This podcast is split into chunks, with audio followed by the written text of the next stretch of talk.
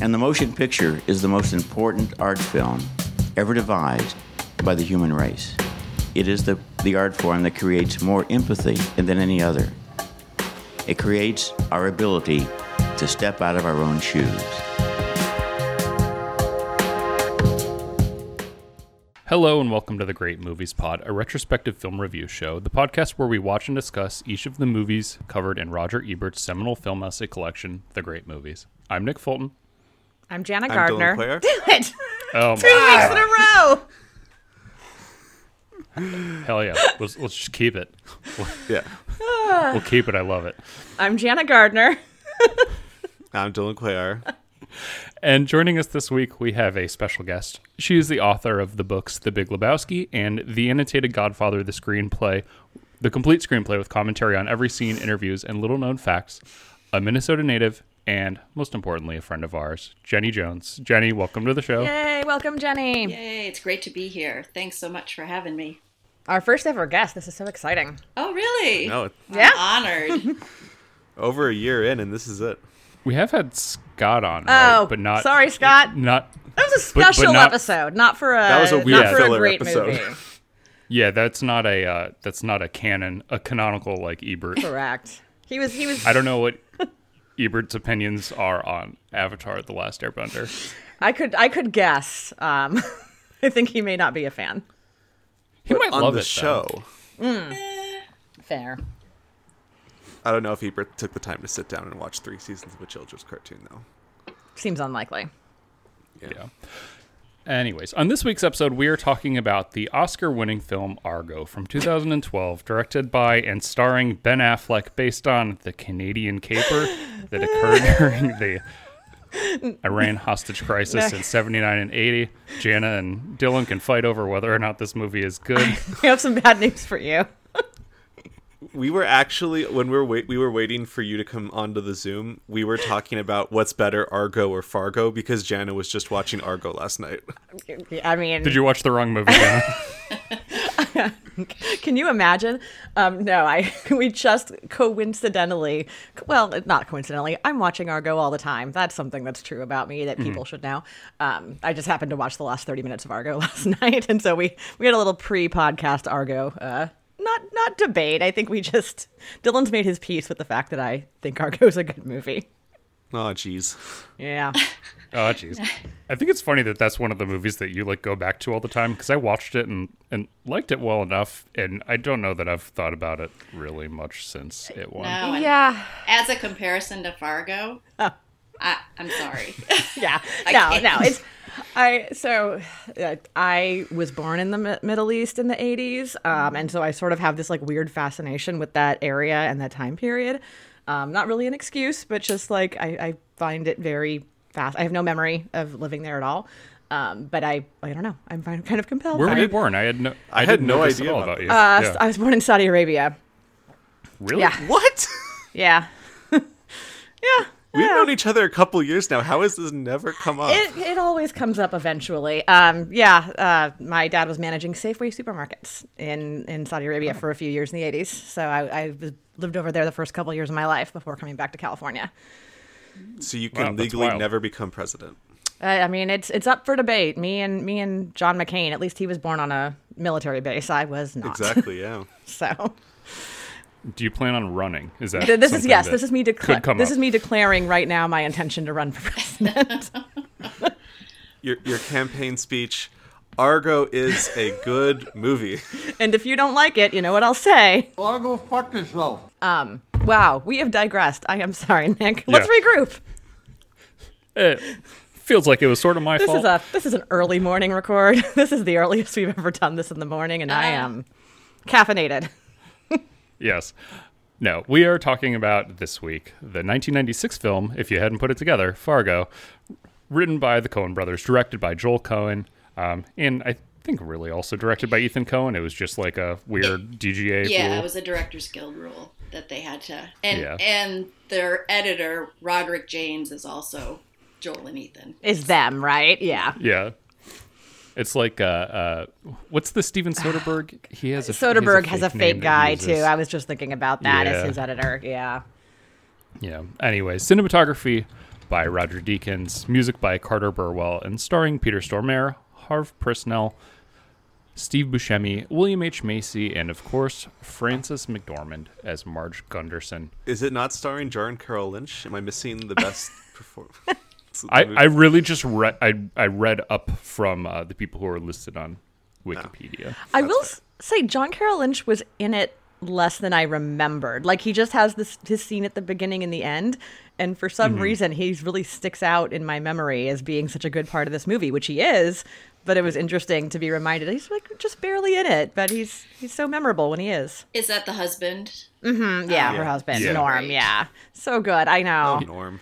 God, especially at make the it. She end. does- Ugh, we'll get there. Yeah. He does get Arby's all over her though, which That was so cute. True. So this is a movie I take we have all seen before. Pr- pr- If you're like me, probably numerous, numerous times. Yeah. Yeah.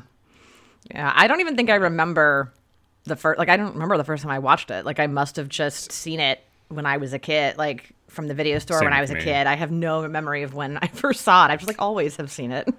I was That that's how I feel too. yeah, I was living on the West Coast, which is kind of a bummer to not have seen it here in a packed movie theater. Um, Although not everybody took too kindly to their characterizations of Minnesotans, or at least the accent.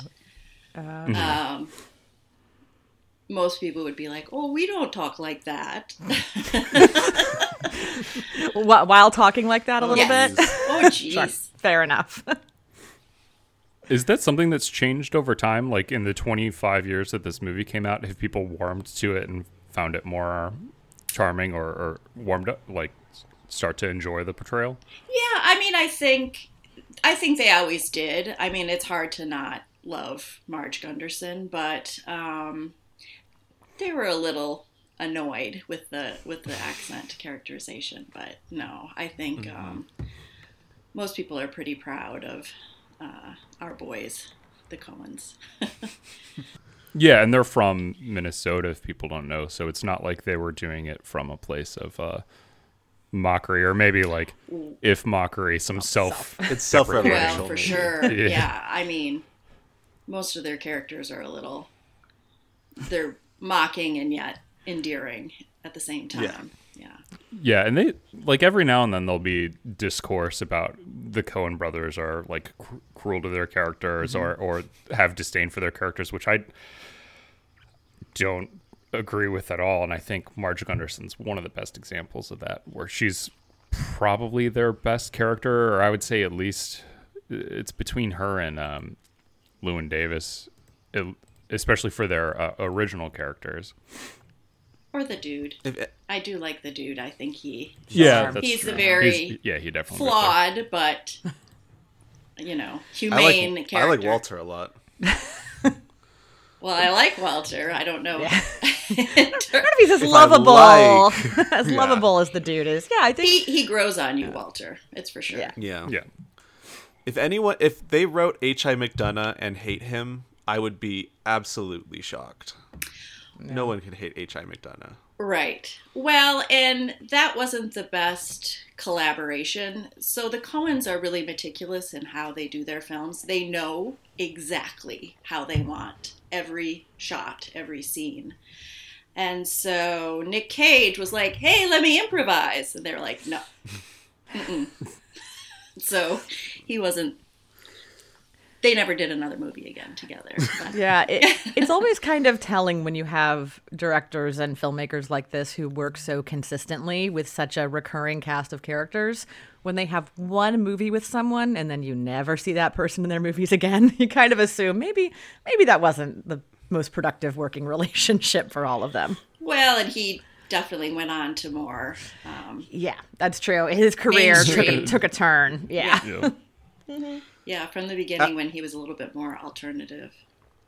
Out of, out of curiosity, Jenny, as you're one of the biggest Cohen heads that I've ever known in my life, um, what actor do you think is the best one that represents like a repeated return on investment of just great performances in multiple movies with them? Uh well, John Goodman. certainly. I mean, S- Steve Buscemi's been in a ton of their movies as well, and I love. I mean, there's a lot of great counterpoints between Fargo and Lebowski. They were written at the same time, um, and some people even think that the reason. Uh, Walter's always yelling at Donnie to shut up in The Big Lebowski is because he's he's talking so much in in Fargo, but um, so those two, John Turturro. I mean, it's hard to pick. It's hard to pick. Mm-hmm. Yeah. Yeah, I think those two performances, mm, like basically back to back, is pretty hilarious because they're they're so completely different, Yeah. Carl and Donnie. So before we get to the movie, let's talk a little bit about the Oscars. Um, this was, I think, this is maybe one of the more infamous um, non-wins for Best Picture. So Fargo is nominated for Best Picture, nominated for Best Director. picture alongside Jerry Maguire, Secrets and Lies, Shine, and ended up losing to The English Patient. And then similarly uh, for Best Director, uh, it lost to Anthony Mangella for The English Patient. It was nominated alongside Milos Forman for The People versus Larry Flint, Mike Lee for Secrets and Lies, and Scott Hicks for Shine. So a lot of overlap. Jim uh, Cameron Crowe didn't get a Jerry Maguire No. nom, which is a little surprising. It is. I feel I like, think in, Jer- like, there, there was Jerry Maguire fever in the, the mid 90s. Was Yeah, I feel like comedies they'll be more likely to nominate for picture or script before director because Yeah. that's just how comedy movies are viewed by the Oscars. Sadly, Yeah, he got an original screenplay nomination, which Cameron Crowe has done since. But yeah, he just the screenplay, not director. Yeah. And then it had um, five other nominations, including two wins for Best uh, Original Screenplay and, of course, Best Actress for Frances McDormand So great. as Marge Gunderson. Yeah. really. So my my Oscar note question that I made last night, and the answer to this is probably no, but it popped into my head. So um, she kind of infamously shows up like 33 minutes into the movie. Like you have this long, you know, series of Mm-hmm. I time. wrote down the time. Yeah, because that I, she I shows up. remembered that that was kind of a you know a known thing that this you have this extended intro before she arrives on the scene, and then obviously we spend a lot of time away from her, um, and I just was imagining a scenario where like strategically she gets ran as a supporting actress instead of lead. I feel like if this movie had come out in the past five or ten years, a practice that's become so much more common, like someone would try to make a straight faced argument of like, well, you know, really you know, there's not, is it really a true lead? It's this ensemble. Like, I, It's an ensemble piece. Yeah. It's she's in it far less than uh, Lakeith Stanfield is. the supporting uh, actor in Judas and the Black Messiah. and Judas and the Black Messiah. yeah. So I, I doubt it only because she is sort of like the hero. And I feel like the hero will get bumped up. Like, she's the protagonist, basically. It is interesting that they have William H. Macy as supporting actor who, like, it's just as much his story as well. Um, he just is. uh, one of the most unsympathetic characters I've ever seen on screen. So, not not quite the same vibe as she has. yeah. So I haven't seen um, the other.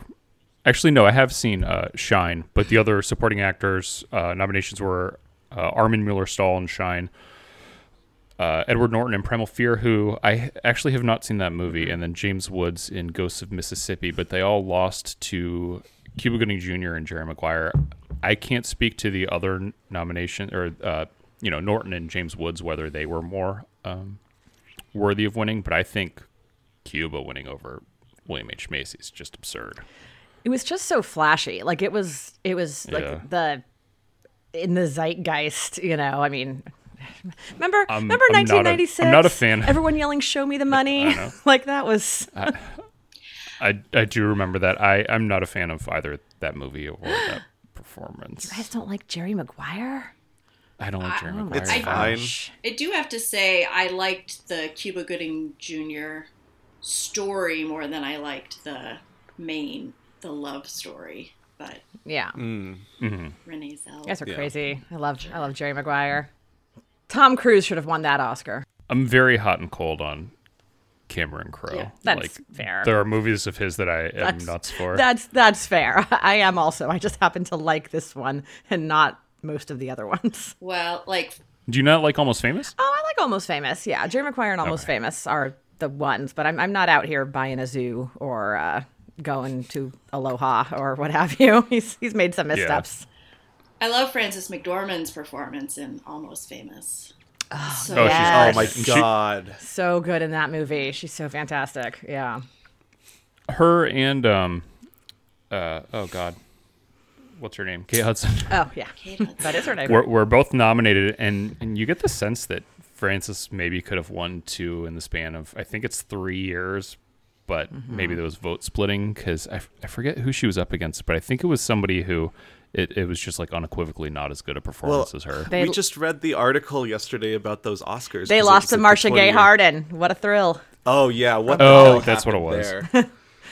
Yeah. I haven't seen Pollock, so I have no uh no It's not good. Is it really not good? No, that's too bad. I would just guess it's describe a- it as every basic dot like a bio biography trope that you can imagine for a movie. It's just there. Like a It's just tortured, tortured artist. okay. overcoming the odds. Yeah. Yeah. like it, it, it reminds me a lot of like something like The King's Speech, where King's Speech is not a bad movie, but like anyone that's like The King's Speech is Right. like the best It's movie a like the Oscars were competently that year. I'm made just like, "Hmm, movie. yeah. are you that's sure? fair. Did Jeffrey Rush win for King's Speech? Because he won this No, year. he for- didn't. No, he didn't. Okay. This is his old. He- I know he Oscar. was nominated. I'm Okay, glad he for has Shine. an Oscar. I never would have voted for. Has Has anyone? Have you seen Shine? Yeah.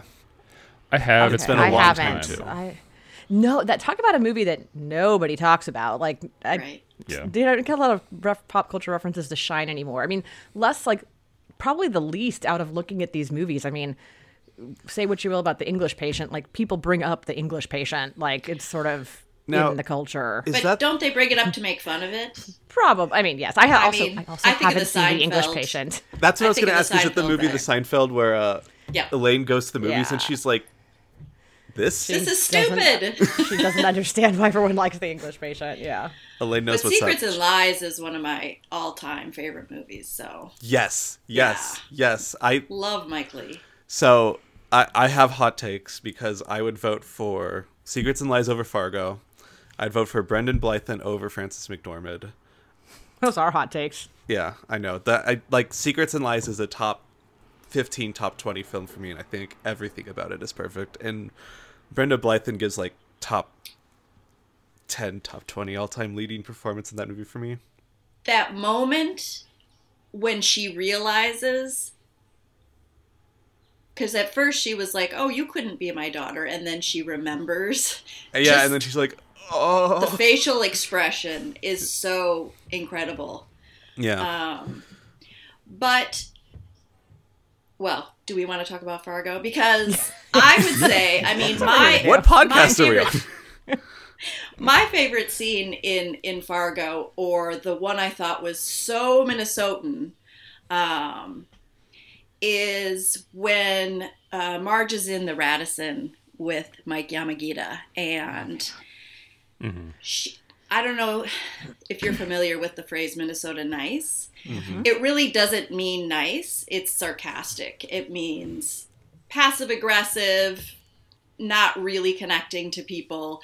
And when she gets chilly in that scene, to me that is it's just so Minnesotan and she and you just see it in her eyes. It's not you know, in her posture a little bit. Um, it's not anything t- that she says, but that Mm-hmm. that switch is flipped where she's like, okay, now this is getting too personal, um, and I can't. That whole do scene's it. a little too personal.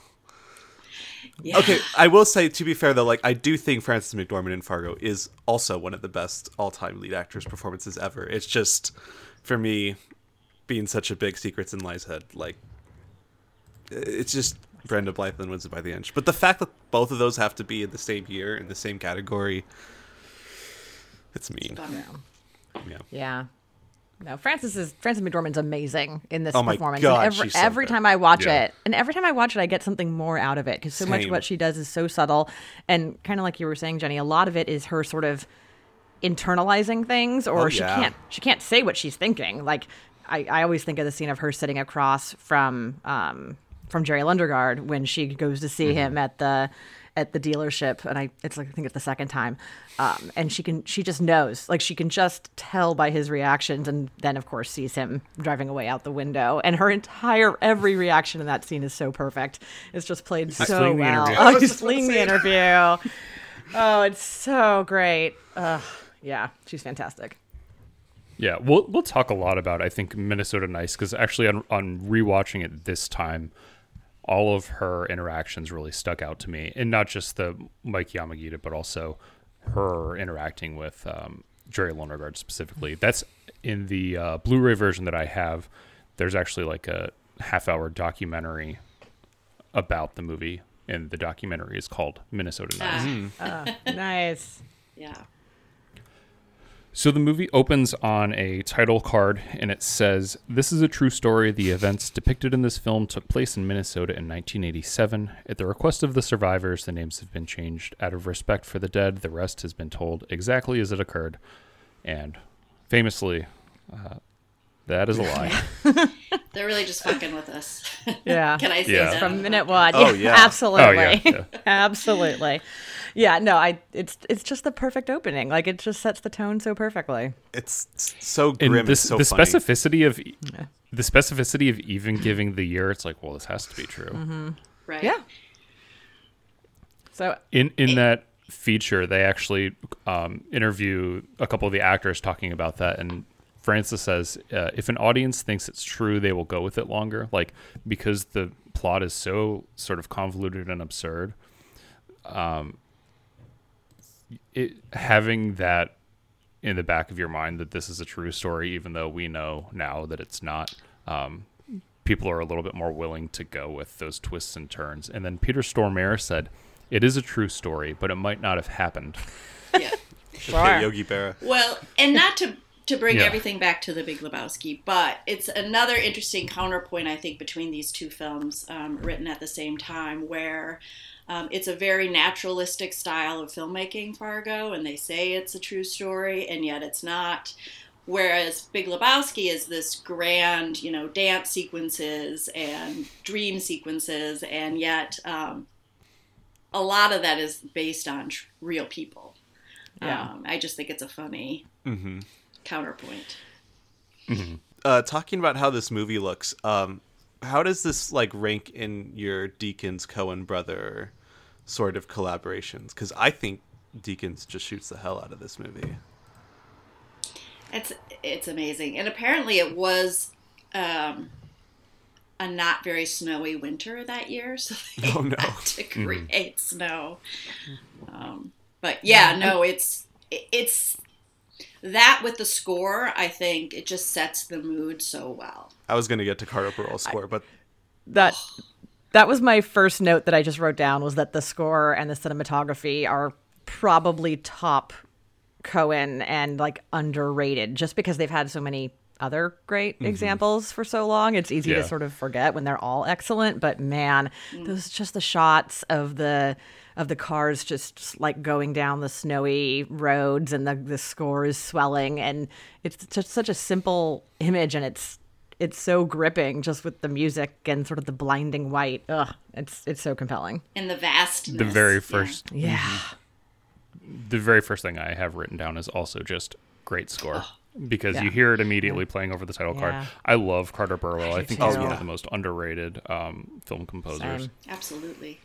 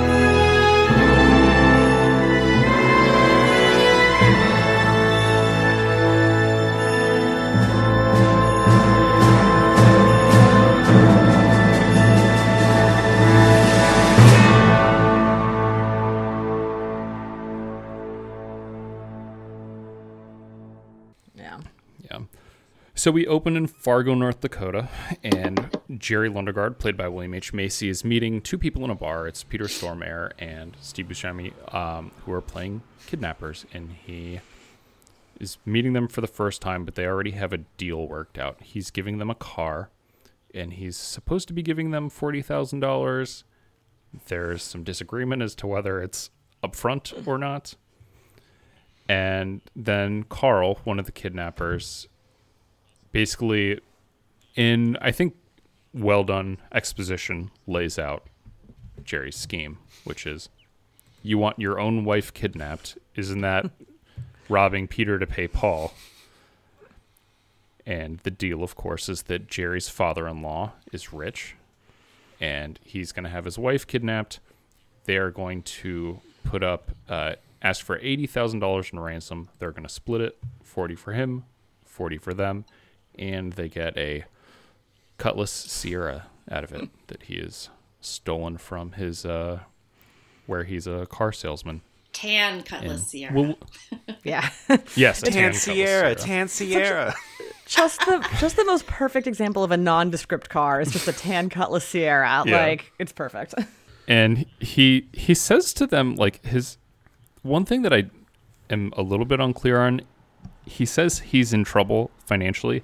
Is he actually in trouble, or is he really just doing this so that he will have money for the lot? He's been embezzling from his car dealership, right? Because that's the whole thing with the the fat. I, I don't know why he needs the money or what he's doing with it. I, I couldn't quite connect that. But the the conversations with the guy about the serial numbers and faxing and we sent you the money and what cars are they securing, he has some sort of harebrained embezzlement scheme going on. In E- yeah, he's just in bad Ebert's at it. essay, he makes it sound like um, the serial number issue is that he's u- he's doing that to cover up the Sierra that he stole. I think yeah, I think he was doing it But I think it's a beforehand. Yeah, he, he, like he got Yeah, a I think loan. it's a bigger scheme He than that. used these cars as collateral for a three hundred and I think eighty thousand dollar loan, yeah, Mm-hmm. but either Yeah. he doesn't actually have the cars, or he, you know, Yeah, so he didn't sell fudged the them. serial numbers on it, Yeah. and so the guy is saying he'll have to pay all that money back.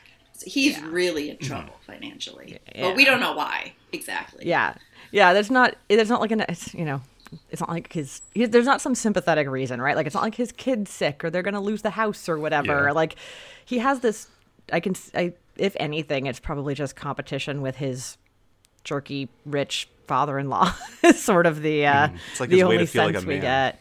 Yeah, yeah. Well, there's a lot of that in Cohen Brothers movies, also. Yeah. Looking at George Clooney and Yeah, Oprah, and the- were at that right Oh, there. God. Oh yeah.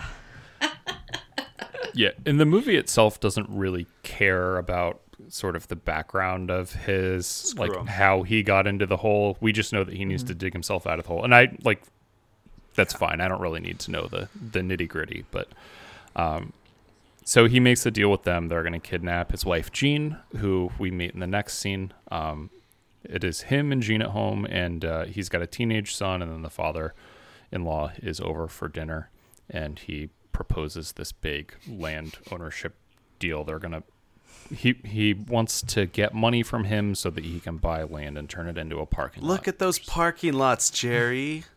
Just look at that parking lot. So I did see that um, Jean, who is played by Kristen Rudrud. Rudrud, is a uh, a native of. Um, she's a native of Fargo. Actually, she went to. Oh, nice. She was born there and went to high school there. Well, I think Nice. part of this movie is only one scene of is actually takes place in Fargo, which is kind of a Right. joke. Just the opening love- scene, right? I love that. Yeah. I do too. Um, well, and all these, if you're from Minnesota, all the details going on in that scene with her, um, the Steve and Sharon on the TV show, that was an actual TV show with this married couple, and they're not um, embellishing at all. Like, that's exactly what that TV show was like. Oh Uh, no! so, yeah. That's great. Yeah, this is one of those movies where I it, it doesn't uh, affect my enjoyment of the movie in any way, not having any familiarity with the the geography of the area, but you can tell you can just tell the care that was put in, like when she's talking about coming down from Brainerd and like all the the, you know the Twin Cities, and um, you can feel the sort of what the, that life is like for these characters, and that they would know sort of, oh, okay, you're coming from this town and you're going down to this place, and that's the big city. Um, and even though I couldn't point to half the places on a map, I said like it works in terms of how specific it is. Go Bears. Yeah. Go Bears. Bears. That's my favorite. My favorite line in the whole movie. That was actually my my whole letterbox Was. review was Go just Bears. Uh, go Bears, go Bears, and the fist emoji. Great.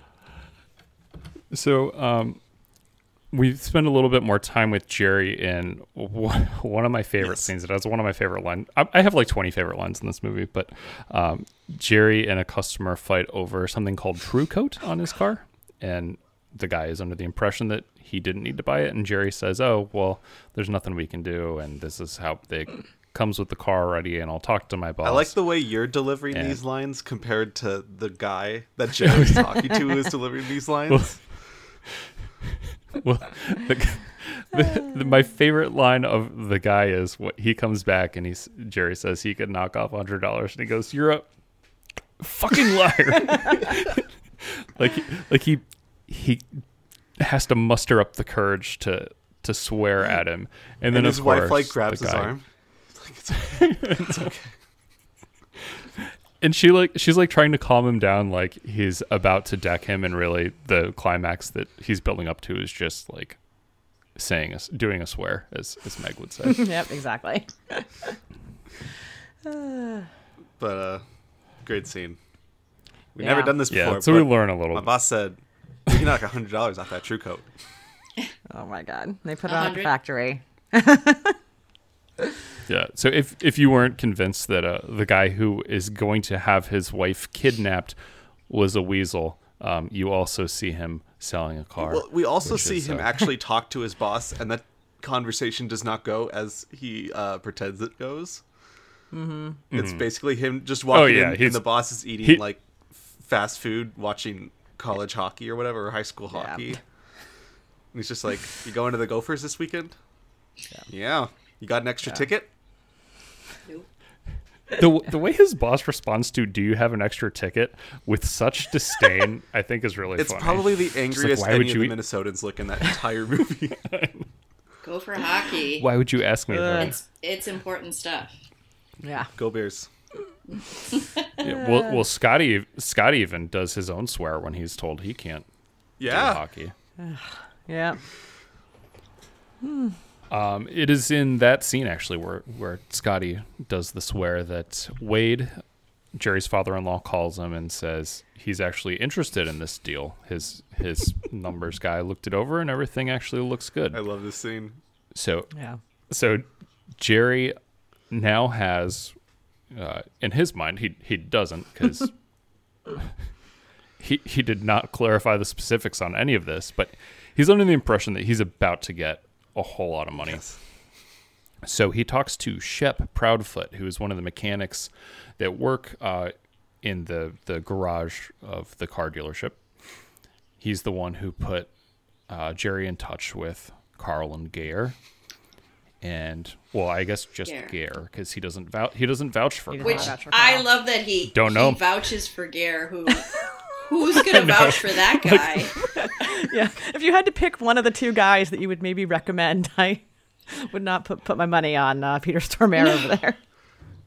Yeah, I mean, at least Carl would just get like arrested because he's an like a, a nitwit, but Right. Gare's gonna murder many people. So many people. Yeah.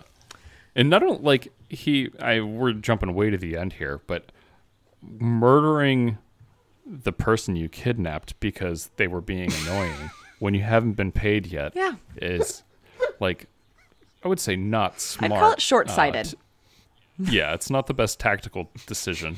He's I have another tactical uh, or, or, or financial like poor fiscal responsibility thing that we're going to Oh, talk that- about in a There's couple scenes. that in the movie. This whole Yeah. movie is Well, about lo- poor fiscal Oh, no. responsibilities. well it's oh, this about one greed. this one's going to be a real Yeah. yeah. It's true.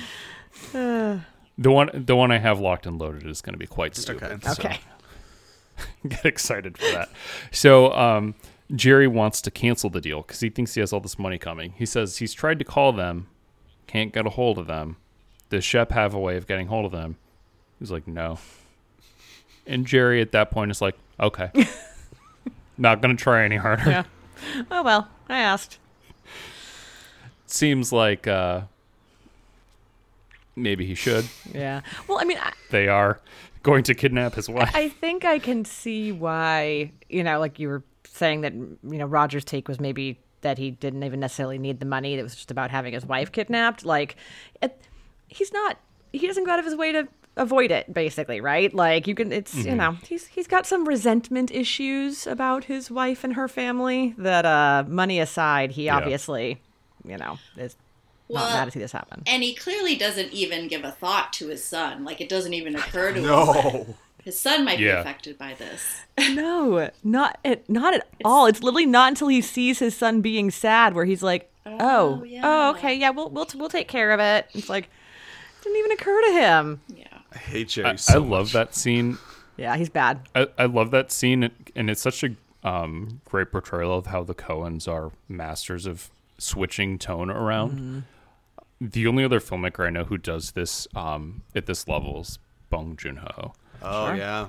but but they they go from like hilarious goofball like Steve Buscemi like not shutting up and having the whole bit about like all right I'm gonna stop talking I'm not talking anymore look at me not talking to like horrifying violence to like silly stuff happening during the kidnapping That to the son being like heartbroken and terrified and jerry just like you guys said not on his mind at all that this would affect something other than his pocketbook Mm-hmm. so I we're I'm I'm assuming we're about to get to the the kidnapping scene. Oh no, here. yeah, we, we, Yeah, we let's have get to to talk it. about one scene first, which is the deal scene, because one of my favorite lines in the entire movie is "We're not a bank, Jerry." yeah yeah. Just this whole scene yeah. where he's like, "No, I don't want a finder's fee." "Oh God, Ugh, yeah." Well, I hate to be nitpicky, but the one one thing in the film I thought was not Minnesotan or betrayed Minnesota was um, after that scene when he he gets in his car and then he gets his scraper and he kind of freaks out on the car. Mm. He hasn't turned the heat on yet to get his car warmed up. And Mm. I was like, nobody, nobody would be scraping their car without turning it on first. But That that's where that's when you remember that uh, William H Macy's from like Florida. or where he's from is not Mhm. doesn't have that ingrained Minnesotan uh, knowledge. Well, and legendarily, almost Maybe got that's- ro- ri- road ri- I was ran over by ran me. over by a podcast co-host. Yes, uh, I was not going to retell my William H Macy story, but I did almost once. He was jaywalking Ah. in downtown Los Angeles, and I had just Wait. moved here. Have I? I've told this William H Macy committing William H Macy committing, Oh. committing a crime, a of some crime sort? in L.A. Who knew? He was carrying one of No. his daughters. That's how long ago this was. One of one of the daughters he I was gonna say Scam. William H Macy committing a crime in some way involving his daughter He was no. filming a movie downtown LA, and I got lost because of the streets being closed for filming. And so I was driving through a part I wasn't familiar with, and I saw a guy come like running it through the street carrying a kid, and I had to hit my brakes. I wasn't like close; I just was like having had to stop unexpectedly. And then he turned and looked at me, and it was William H Macy, and that was my William H Macy encounter. Um, but he, that's the he third lived to time see you've another told that. day. Ah, sorry guys. Too bad. People skip episodes. good it's story. fine. Good, s- good story every time. you. Uh, just to be clear, I, I don't know which one it is, libel or slander, but no charges were actually filed against Macy.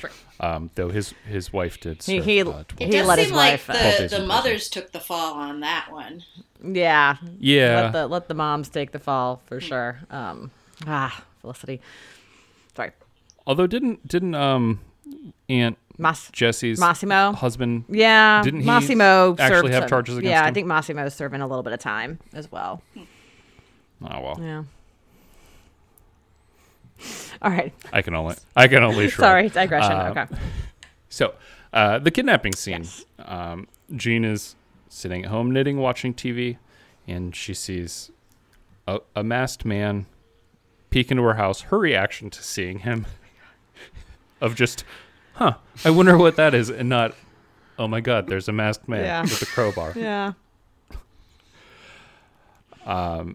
So that is Carl. He breaks in, and then Gare comes in through the front door. They chase her. She um, locks herself in the bathroom, opens the window, and they think she escaped. They she Did did um her with the phone in the bathroom remind you guys of any movie that we've watched recently for the Yeah. show? Oh, um, detour. Yep. Yeah, yeah, Doesn't the strangle. taking the I- phone into the bedroom. Yeah. yeah. I don't know that that was a, a purposeful um homage, but it certainly I was like, It oh, probably was. another. I Uh, was just saying, Yeah. yeah, they know everything. yeah, Another it, it might have homage. been. Yeah, And I will say, and Yeah. Detour is kind of about a fumbling criminal. Like he, that, that guy could have been a That's Cohen Brothers true. character, Yeah. frankly. Seriously. yeah. Let me see if searching for Fargo and Detour. Although I think I'm only going to get traffic. I was gonna say you're just Uh. gonna get information about. Yep. The the city of Fargo, Fargo streets at fargond.gov is the first thing that comes up. So, uh, ah, well. Not Oh, not great SEO for either of those movie titles. yeah. do you- it's I, I think it's really funny how uh Peter Stormare realizes that she's just hiding in the shower. Do you remember what he's Oh doing? right? He's looking for unguents. He, he's like rifling through the medicine cabinet, right? Putting, yeah, because she bit him. Uh, he- yeah, he's he's putting like And he's just- neosporin on his hand. or Yeah. whatever. yeah, he just mumbles unguent a couple times. Oh God. oh, it's too funny. and then she um, bursts out of the shower. She really uh, probably could have just laid low and It's maybe maybe been fine. it's the funniest thing that I've ever seen. Like kind I of was laughing. That it really is I, it's to me, it's like the Ur Cohen brothers scene because it's it's so dark. What's happening? Like Oh, it's, it's terrifying. violence and it's kidnapping. But when she comes bursting out of the bath shower and she's wrapped in the shower curtain and then tumbles down the stairs, I was laughing and feeling terrible about how much I was laughing, which is like a very Cohen brothers experience. Hmm. Oh God. It's yeah, it's great. It's it's really like I mean, the only other filmmaker, like I said, Bong Joon Ho does similar things with, um, I'll say stair related, Sure. also stair related things Yeah. in in Parasite. Absolutely. That you're you're laughing and and like within a split second you're like oh no Like I That this, this person's should head not is be not funny. okay. yeah. God. So the uh, the kidnappers have Jean in the back seat of the car. They've let her out of the trunk for some reason. Yeah. I don't really know why. It seems uh, like not smart planning on their part to have the the kidnapped person like in a bag in their back seat. But they get pulled over because of their tags. I love this scene. Um, it's just so incredibly tense It's the terrifying. entire time. Yeah. is this the most intense the Coens ever got outside of No Country for Old Men? Oh, all right. I was gonna say I So I they have think one that, actual um, thriller. the- yeah. Yeah, the hotel scene in No Country for Old Men maybe tops this in terms of like your skin crawling from tension, but otherwise this is this or maybe the end Of Blood uh, Simple. shootout from Blood Simple. Yeah, yeah, that that one. Um, Miller's Crossing has Really, a few like- moments, I feel like. Oh, Miller's Crossing Yeah, too in the oh, woods. yeah, and, yeah. yeah. Yeah. This was my first time. This was my first time rewatching Fargo since I had seen Blood Simple, I think, and it's such an interesting like comparison to see. You know, twelve years apart basically, because it's there's a lot of similarities in terms of. Francis McDormand being in it, um, and a lot of the imagery, um, you know, like with the cars just in the sort of white out of the snow as opposed to the dark blackness of Blood Simple. Um, and it's just so, so dark. It's- as as in yeah. like just color palette. It's Lit literally and figuratively. Yeah, true. Um, eh, but I I like seeing. It was interesting to sort of observe the the progression, if you want to call it that, that sort of takes you from Blood Simple to Fargo, where it does a lot of the similar things, but Fargo's operating on a whole nother level. I feel like. Well, and pretty much all of their movies are on some level film noir. And, uh, Mm-hmm. Yeah. This Mm-hmm. is no exception. Absolutely. Blood Simple was is that right? Did I click that? It was shot by Barry Sonnenfeld. Yes, that's what I Wow, was. I was he's a gonna- cinematographer. Wow, Their first movie, Barry Sonnenfeld, was cinematographer. That's yeah, very- he was strange. at Looks good. NYU with Joel, so that's Wow. amazing. it was Yeah. shoestring budget. They they went to the Yeah. Jewish community of St. Louis Park and uh, got you know small don tons of small donations and did it. Yeah, an incredible Amazing. movie. Sam Raimi was involved too, I think. Oh, really? I, b- I believe, yeah, because that's they were all like Buddies. buddy buddy back in the day. The Cohens and Francis McDormand and Sam Raimi, and and that Blood Simple feels like a Sam Raimi movie. Like it has, you know, or at least on with just sort of the the shoestring, super low budget, Yeah. that kind of like early Raimi vibe. Yeah. Well, and Holly Hunter and Frances McDormand were roommates, and Holly Mm-hmm. Hunter was actually supposed to be in Blood Simple, but then there was some kind of conflict. So Hmm. Yeah, she's I- um, I knew there's a that. phone call in in the uh, in the movie where Holly Hunter's I don't remember if she answers or she's like this voice on the answering She's the machine. voice of the phone. Yeah. now, when did Francis McDormand and Joel Cohen start dating? They got married I don't, that year. They got married the in year 84. that Blood Simple came out. Yeah, Oh, pretty quickly. So were Yeah. they like college uh, romance? No, I think they met at Blo- I think they on met Blood Simple. making. Yeah. I, I Oh, believe they okay. met because yeah, I think the story, and basically exactly what Jenny said, which is like Holly Hunter had the part, and but I think she got like cast in a play or something. Yeah, something happened where she just couldn't do the movie and was like, my roommate would be really good, and introduced them to Frances McDormand, who ended up being Frances McDormand and marrying Joel Cohen and having this yeah. amazing that career. worked out. s- That worked out so well for both Yes, of it them on did. like so many levels. Really? Yeah. For the, their first two movies, they have each of one of Holly Hunter and one of Frances McDormand in the lead Mm-hmm. roles. I really think the better like fit happened, where Frances McDormand is sort of this darker yeah. um, sort of Holly- character. And Holly Hunter hasn't been in one of their movies since Oh Brother, right? That was the I don't think so. last time. That's too bad. She should. should do She a movie hasn't really with them acted again. in general since then in any sort of major Yeah, movies. The she- one thing I can Like- think of is like maybe Big Sick. Succession. yeah, movie wise, Uh, still need to Big see Sick, Succession. and she's been on Succession. Yeah, she's doing some other TV too. Yeah, she yeah, she had a TV series, I think. Okay. Was she in Top of the Lake season? Yes, was no. Well, one of one Or of the, season I think two. season two. Oh, okay.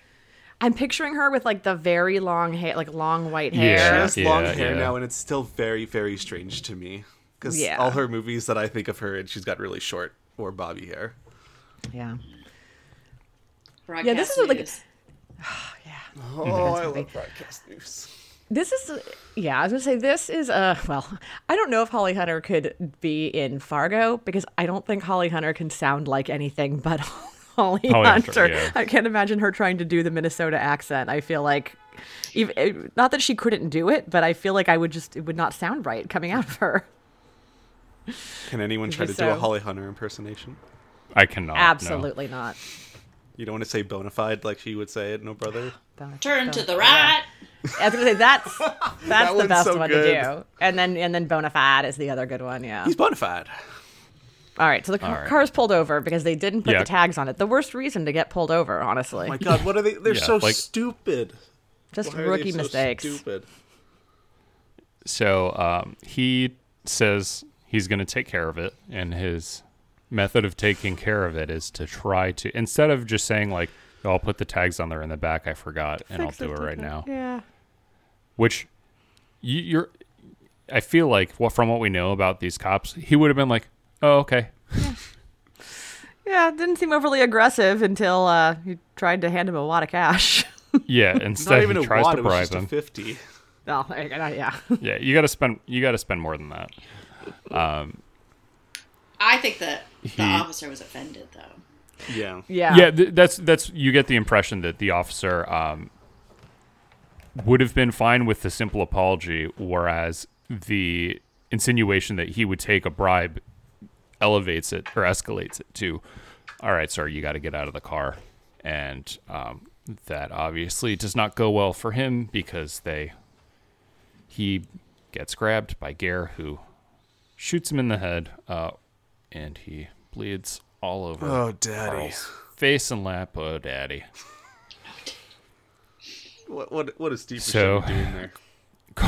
Carl has to hide the body, and as he's dragging the body, another car comes by, slows down to looky loo at the crime scene, and Gare jumps into action and realizes that he needs to chase them down. So he does. They uh, get into a high speed pursuit, and the car flips, rolls off the side of the road. It's upside down, and he uh, executes basically both of the uh, the passengers in that car. I feel so bad So- for them. Yeah, And one was young, right? Yeah, both of them both of them look pretty young. Like when they're driving by, you get a, a better look at the driver who um, looks like a young guy, and then the the woman who's in the passenger seat also looks pretty young. Mm-hmm. And even the detail that Frances McDormand gives about her being shot in the hand Oh, that and saying that's a defensive wound, like that it y- it's just a chilling depiction of like the the coldness of that murder. yeah.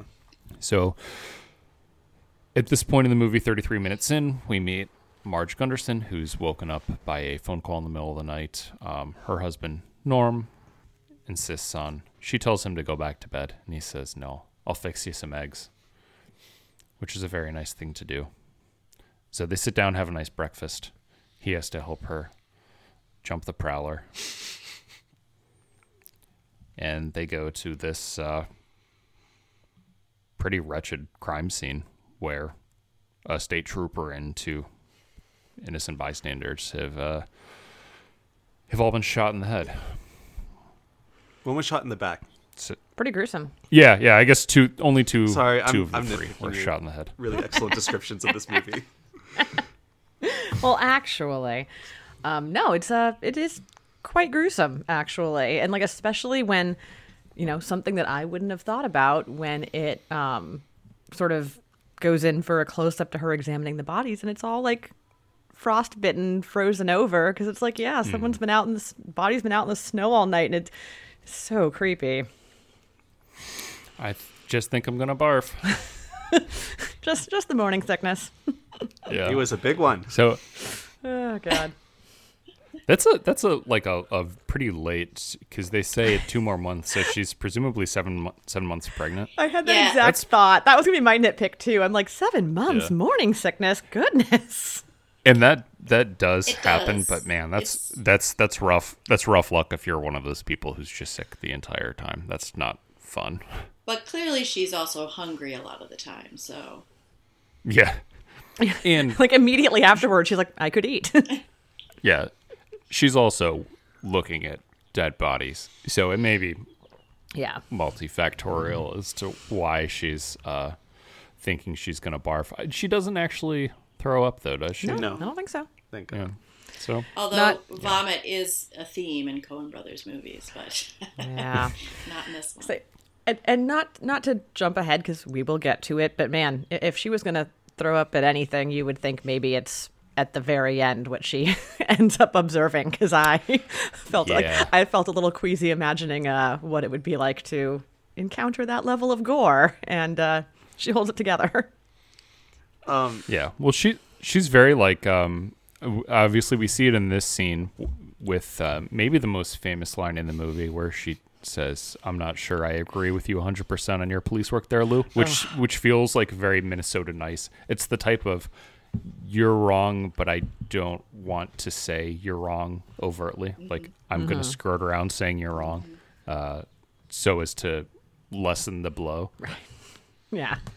Especially because his mistake is so like so basic like th- when he's Uh-huh. like oh the the, the register it starts with DLR like you're DLR. like oh no sir it's not how car tags work Did you did you guys notice in the Ebert book he wrote down the uh, quote wrong? oh, oh no He said, Did he? "I'm not sure I uh, agree with you 100 percent on your police work there, Irv, instead of Lou." oh. Did he? I didn't notice that. Like Bad out of all the editor. things you could have Irv. messed up in that sentence, it's not even a What did- close name. What did Ir- What did Irv do to yeah, get thrown under the bus for loose shoddy police work? Roger Roger Roger Who's is Irv the guy who uh, talks with the other guy who called it in? could be. I don't, I don't even think there's no Oh. no I have absolutely no idea what what Raj was thinking there, but uh, Yeah, yeah, Roger he'll do that to you sometimes Yeah. yeah. So they figure um, from Marge's deduction that they need to not look for a license plate that starts with DLR, but they need to look for dealer plates. So this is the other uh, thing I wanted to talk about. She she tells Lou a joke and she says, "Say I have it pulled up. Say Lou, did you hear the one about the guy who couldn't afford personalized plates, so he went and changed his name to J3L2404?" He's like, yeah. yeah, that's a good one. So I I don't have um, numbers from 1996 pulled up, but uh, presently in the state of Minnesota, um, the cost to get vanity license plates is one hundred dollars, but the fees for changing your name legally is three hundred and fourteen dollars. So the guy in this joke Here's your didn't money. have the Rebecca. I have money. a dummy. I cannot Didn't believe have the this money. is the, the quality of research we get on this podcast. Incredible. Believe it. Yeah. Un- unfortunately, I couldn't go back to s- to see how much um, that stuff would have cost in 1996, or or I suppose 87. 1987 when this took 87, place. Yeah, yeah. yeah. I, I will say, But presumably, co- changing your name costs three times ish as much as uh, vanity plates. yeah. Seems like a pretty big mistake on uh, J3L2404's part. I I love Frances McDormand in that. It's like her little smile after she gives the joke, where she's just kind of like, mm-hmm, mm-hmm, is so charming. She's so funny in that scene. Yeah. And I think Roger brings this up in his review, but sort of like the way she interacts with the policeman during this entirely gruesome uh, crime scene and sort of at her work. Everyone's just pretty laid back. Obviously not from around here. Yeah. Yeah.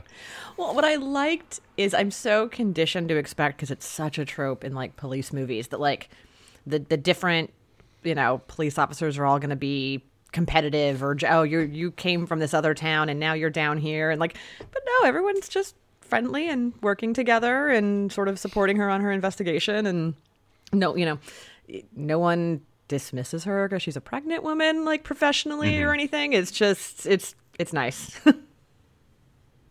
It's better than a lot of the police work that Minnesota's been doing recently, I'll say. yeah Yeah. Just a little bit. Yeah. Yeah, a little bit. Good lord. Yeah. No, Marge. Yeah.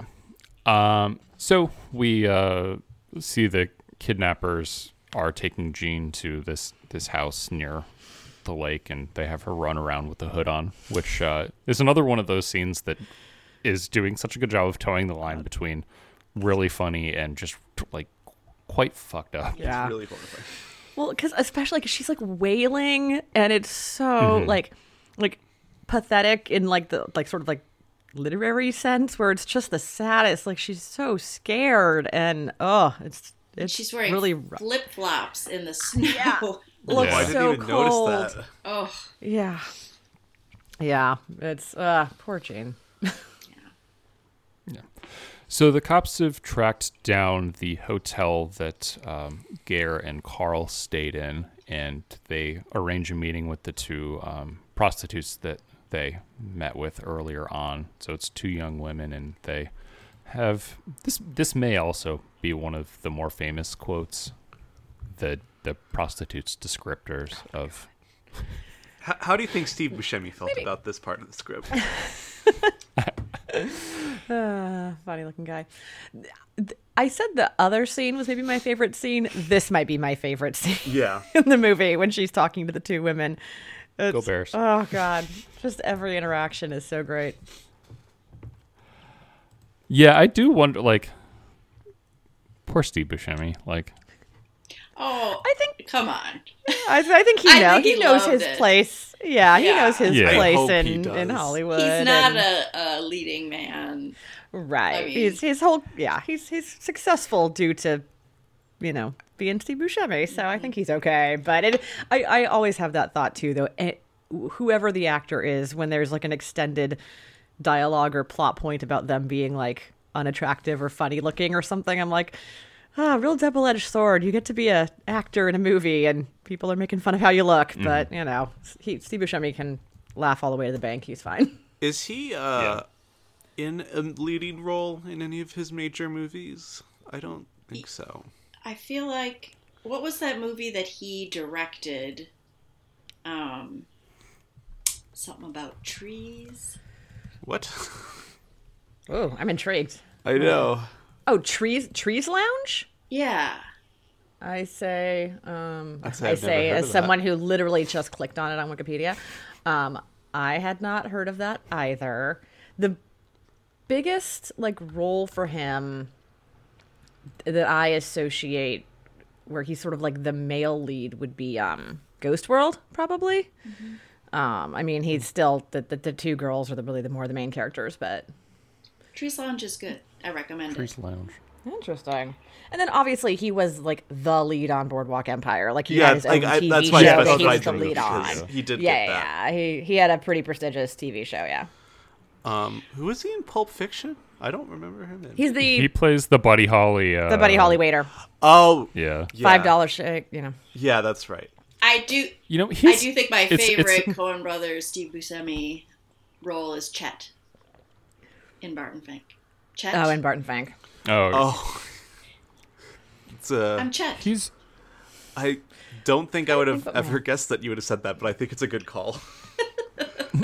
That's not one I think of when I think of like Steve Buscemi and uh, Cohen brother movies. Like I think of Reservoir Dogs and Fargo and Big Lebowski probably or- first. yeah. He's he's um. I, it's it's a big ensemble, but I think he's if you had to pick one lead uh, from Death of Stalin, he's Mm. probably ostensibly That's the true. That's lead, probably right? true. That's pretty close. but that's yeah. but that's one of those movies where if if the academy went nuts for it it would be like five supporting noms Yeah. and no lead He is billed first on Letterbox, so yeah yeah it's funny that his first movie that comes up in letterboxd is uh, Pulp Fiction. Yeah, because that came up first, and I was like, "What?" That's yeah, that's yeah, just when he has the. I mean, that's just the internet being two goofy. lines. Yeah. yeah Well, I, it it re- it goes by the popularity of the movie itself, and not the popularity of like, Right. Yeah. Yeah. Yeah. yeah and of that's course, just their Pulp Fi- algor- I the think way their algorithm Pulp works Fiction is the number one most popular movie on Letterboxd anyway. That's, is it i thought it, i thought it was parasite That's the highest rated. I don't know if it's the most popular, but I don't know. It doesn't matter. Who cares? Steve Buscemi was really good in King of Staten Island last year. I saw that and I by was the like, way. "Dang, Jen is Yeah. He's really Weird, good on it. it's a underrated small, pick. my my weird yeah my weird fascination with King of Staten Island. Good movie. Um, he's just like the uh, sort of head of the firehouse, and it's not a very big part, but he's really good Uh, in it. Which he is in real life. He's a he's a Oh, Right, volunteer yeah. firefighter. Yeah. Yeah. Exactly. which is an and awesome so, fact about him." yeah. So it's yeah. Anyway, Well, the I mean, other I think thing yeah right that I like about this, the characterization is, um, it's really a trope of Coen Brothers to to put diametrically opposed people, you know, the big guy and the little guy together. Yeah, yeah. I mean they do that with Mm-hmm. They him do in that- yeah, Reservoir that's a- Dogs too. or, or in Le- Lebowski and with him and John Goodman Oh My and God, Big John Lebowski, Goodman is and then literally him and an entire chest and head tall. yeah, and then him and and Stormare here is so funny. I think I still mo- like- mainly associate Steve Buscemi as Randall Boggs. So I think Is that's that right. um uh Mon- monsters? Monsters? yeah, it's Monsters, monsters, Inc. Okay. But I think like that's the monster showing my movie. age a little. That that is. He's also in those Hotel Transylvania movies. Um, he does a lot of voice work. Maybe someday, if I'm hosting a podcast with someone younger with me, they'll be like, "Oh, I associate Steve Buscemi with Hotel Transylvania," and I'll be like, See? "Oh my You god!" too you too will be old someday, Dylan, and then you can roll Hmm. your eyes at, at somebody else's youthful. True. yeah which i do need to point out that john carroll lynch in this was two years younger than i am now yeah. Yeah. which um, How, how does that make well- you feel, Nick? Well, like like Dylan said, if I can look the same, John Carroll Lynch looks the same now as he did He looks the 25 same. years Like, it's ago. So if I could look the not same in even 25 years, I would be thrilled. Um, but yeah, he's a sprightly like 33 in this movie. uh, and Frances McDormand, who's like five years older than him, is she's like 38 in this movie, and she looks fantastic. Like Frances McDormand looks phenomenal in this if movie. that's how old she is in that movie. How, how she looks now, she still looks fantastic. Oh, a- a- absolutely. No, she's damn, she's Frances. definitely goals, e- especially considering that she is very sort of famously like she doesn't really wear makeup. She definitely has not Mm-hmm. had any work done. Like she could not give less of a shit about any of that. And yeah, she's aged very well. She looks fantastic. she seems incredibly cool. Oh. like That's why Oh is just very yeah, whatever. Like I'm just doing my thing. I read so many good interviews with her this year that she did for promoting Nomadland, where she would spend some time like walking through a park um, in the non-disclosed small Central Coast town she lives in, because she would let reporters come interview her, but she said just you can't say what town I live in, um, and it's like somewhere on the Central Coast in California, I think, and um, just like yeah, seems like just the coolest, just the most genuine. Like she she is who she is. Uh, God yeah, I, am not going to be mad if she wins another Oscar on Sunday. Jenny, did you see Yeah. Nomadland?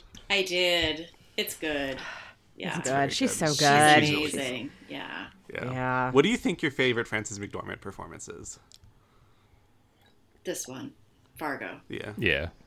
it's probably true, but I mean, I want to I want to give like a contrarian answer and be like, "Oh, it's burn after reading." But it's this one. Come on. she's really good in Bird After Reading, though.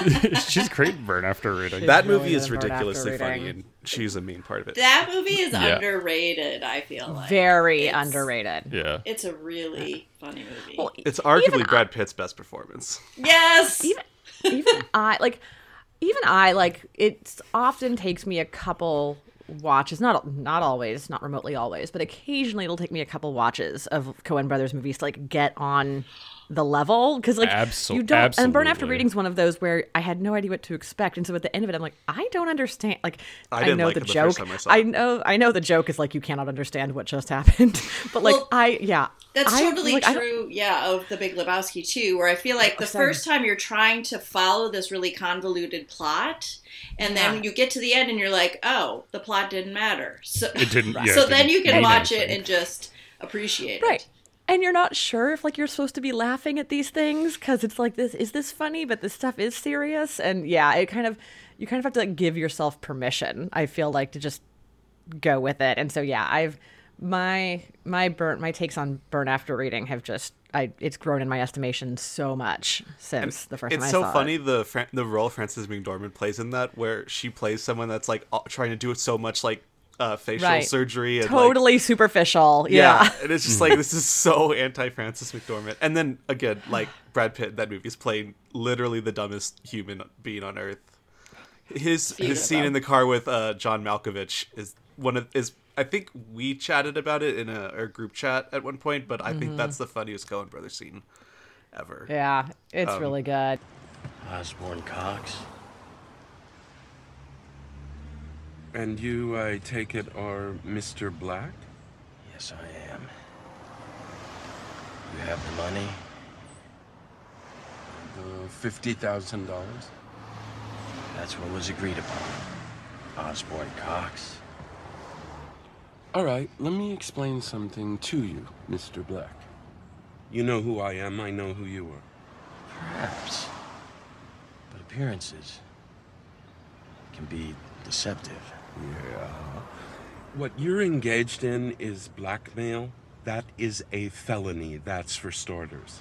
Appearances can be deceptive. I'm a mere good Samaritan. Secondly, the unauthorized dissemination of classified material is a federal crime. If you ever carried out your proposed threat, you would experience such a shitstorm of consequences, my friend, that your empty little head would be spinning faster than the wheels of your Schwinn bicycle back there. You think that's a schwinn? Now, give me the fucking floppy or the CD or whatever the fuck it is. As soon and as I'll you be on give us my the way. money, dickwad. You think that's a Schwinn? He thinks it's a shoe. uh, I still think that their their funniest scene is uh, "Please, Mr. Kennedy," because when I saw that in theaters, I was like falling out of my chair. One of the hardest I've ever laughed. Just at everything Adam Driver is doing in that. It's so funny. nine, eight, seven, six, five, four, three, two, one second, please. Please, Mr. Kennedy, Up I don't wanna go. Don't shoot me in the outer space. Oh, please, Mr. Kennedy, Uh oh. I don't wanna go. Don't shoot me in the outer space. I sweat when they stuff me in the pressure suits, bubble helmet, dashboard, and boots. I'm nowhere up there Outer in gravity zero. space. I need to breathe, Outer don't need to be a hero. Space. And are you hearing me loud and clear. Oh. Oh gosh. Elder. Outer. Yeah, I So Oh, I was double checking to see if I had a contrarian take on the best Francis McDormand performance, but I, I don't really. It's I- probably this, but I really Nomadland's think so Almost good. Famous is pretty close though for me. that would be my number two. yeah, Yeah. just Yeah, hands ridiculously down. good. And also, Raising Arizona, a personal Cohen brother favorite movie of mine. She's so great Sure. as like the um, it's uh, Holly Hunter's sister, right? No, she plays. Oh, not sister friend. It's, She yeah, it's one plays of her. the- Oh, it's a friend, but yeah, but Or is It's she in- Nick Cage's um, work friend's wife. So they have Oh, the okay. couple over. Yeah. But Some yeah. decent Like that- people. yeah, With the And they're not very detach. decent. Yeah. Yeah. Um, also, because I have to, she's really good in her relatively small part in Moonrise Kingdom as the mom in that movie. It's not not a, a huge part, but she's so good in it. we love Frances McDormand. This is a Frances We Dor- do, yeah, McDormand pod. We're we're we're fans. Yeah, definitely. Um, so she, from the prostitutes, learns that the uh, the two funny looking guys and the one who looks like the Marlboro Man uh, are going to. You just smoked a lot of Marlboros. when they every time they say that line, I'm like, what?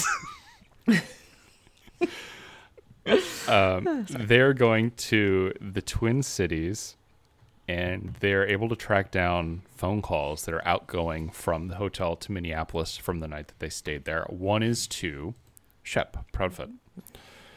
So Marge goes to Minneapolis, and I love the line when she she gets into the hotel, and instead of asking, "Can I use your phone?" she says, "Is there a phone down here? You think?" yeah. you think? it's just yeah it's just another like indirect way of sort of the I, i'm not sure i agree with your police work Yeah. Right. Is there a phone down She- here? yeah she doesn't quite say exactly what she means she has to go around it and, and Mm-hmm. Because it's impolite to be direct, Right. yeah, yeah which is ridiculous. But Do you do you feel like you have to deal with that at all in the state that you live in?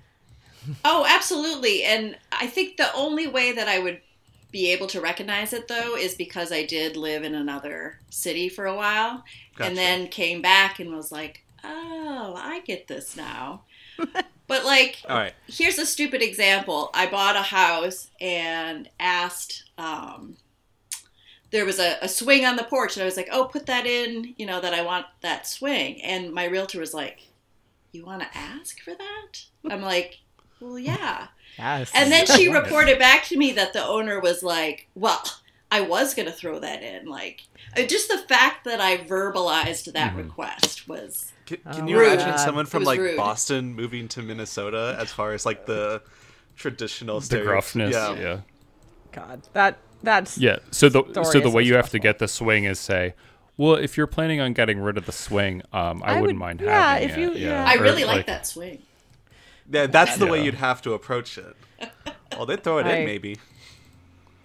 find You that betcha. story so terribly stressful. it's like just ask for it, make sure you get it. You can't count on somebody to just throw it Or if in. you don't get it, fine. Like, Right. People sue each other. Ugh, gosh. Okay. and then you have to deal with it. I was gonna say, and then it's my problem, and I don't want that. Ay, ay. So Jerry goes to visit Shep, uh, but Shep is occupied because he's talking to a cop who, of course, is Marge.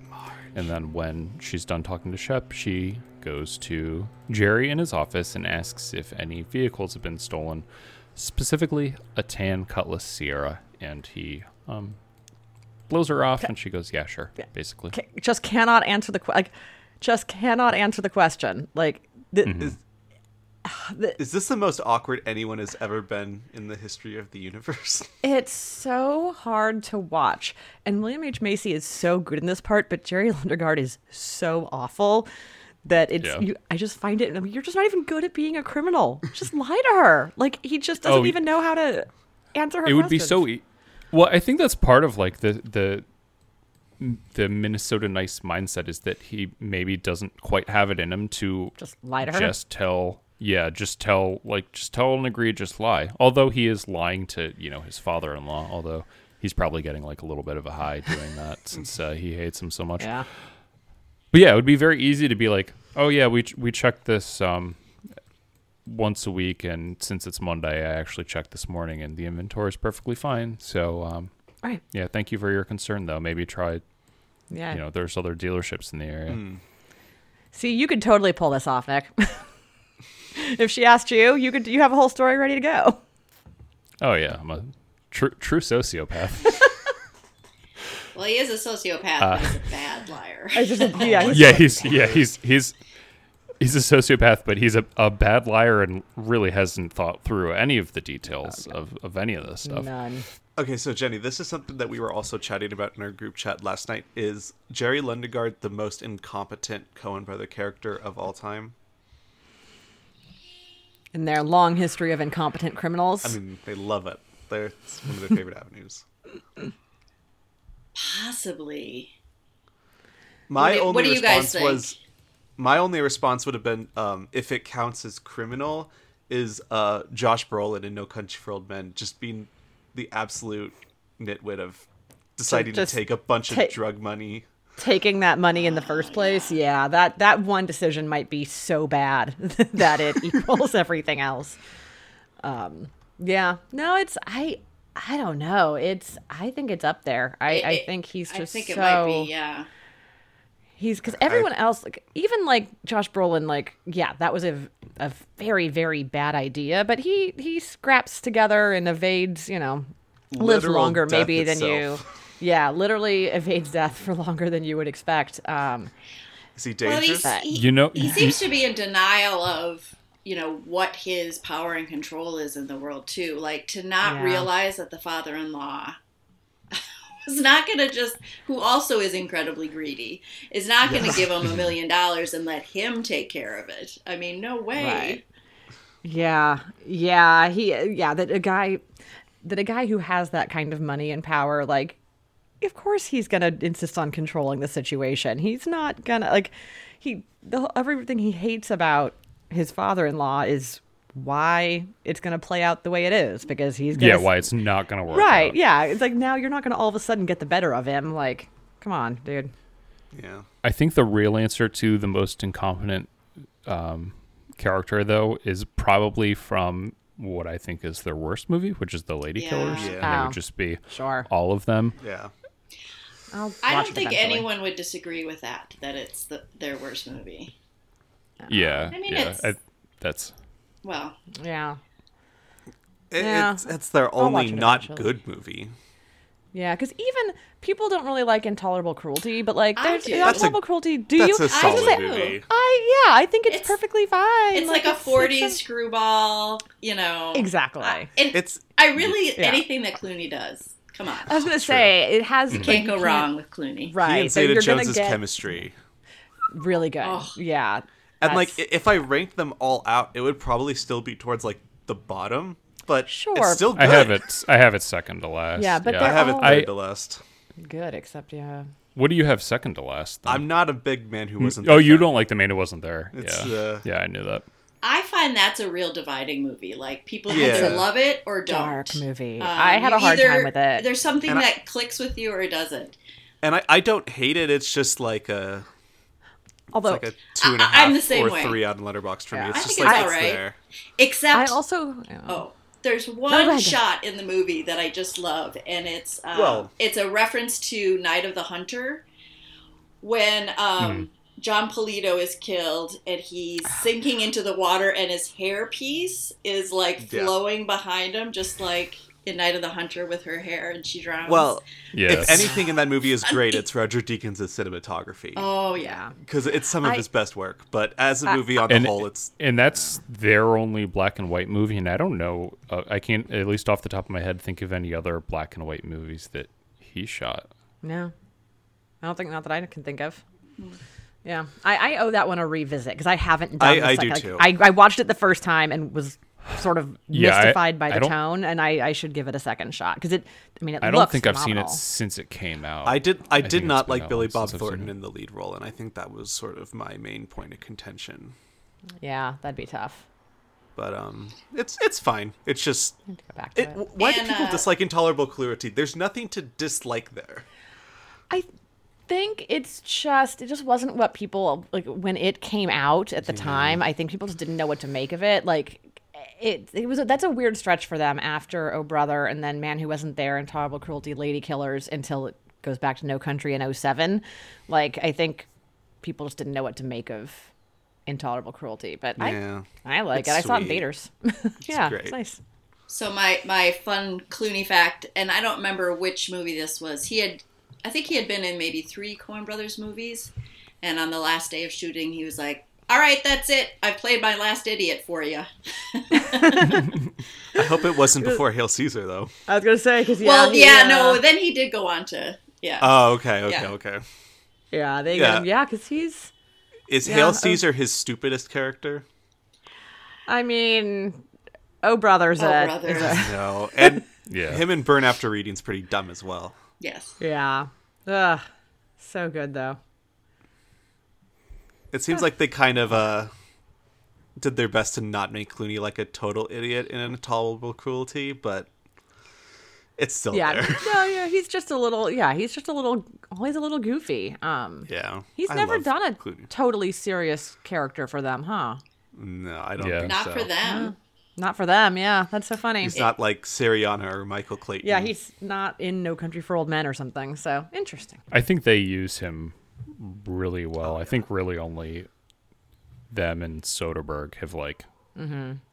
figured out the best way to to deploy Clooney, and they do it in such completely different ways. Such completely different ways. That's what's so good about it. Out of sight. and it's like his two best sides are like his suaveness and his dumbness are just at the peak when he gets into work with those two people.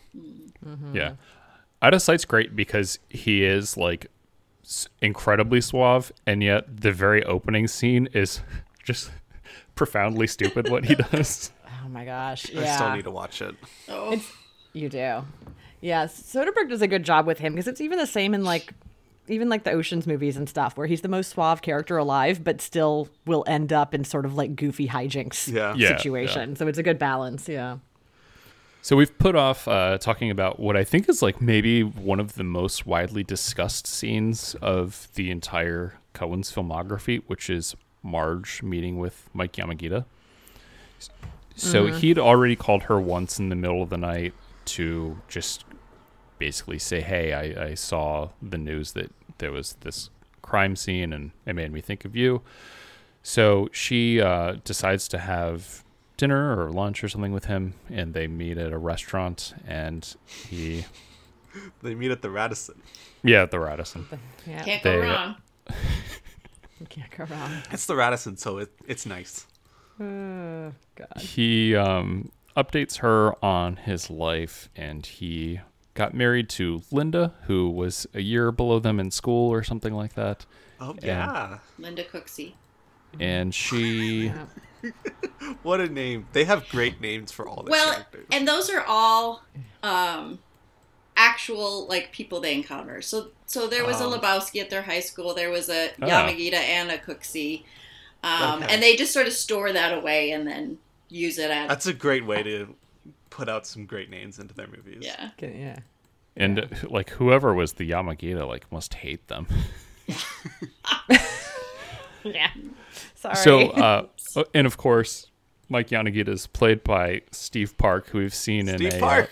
another Oh, small role. Yeah. I I didn't and, uh, realize that. yeah, Oh, um, wow. yeah. so he's the uh, the crane grocer from from Do the Right Thing. Yeah. He's also in a serious man, as far as other Coen Brother movies go. In one of the Again, in Mm-hmm. Very one of the small part.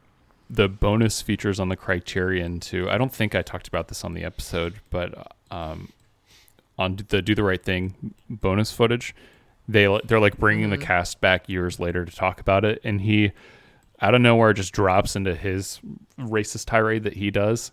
Uh, and and still had the whole thing like completely memorized, even you know twenty or whatever years later, which, What- uh, is which he is pretty the- great. uh, I believe it. Is he like railing on the Jewish person? Yeah, yeah, yeah.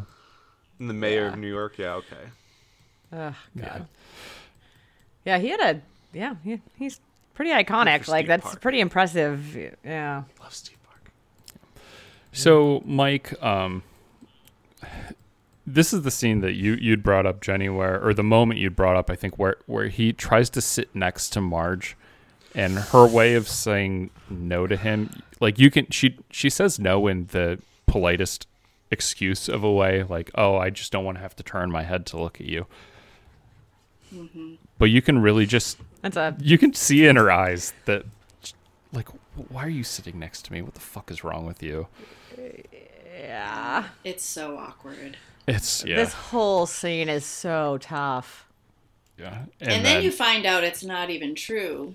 yeah. I know. Oh. That is killer.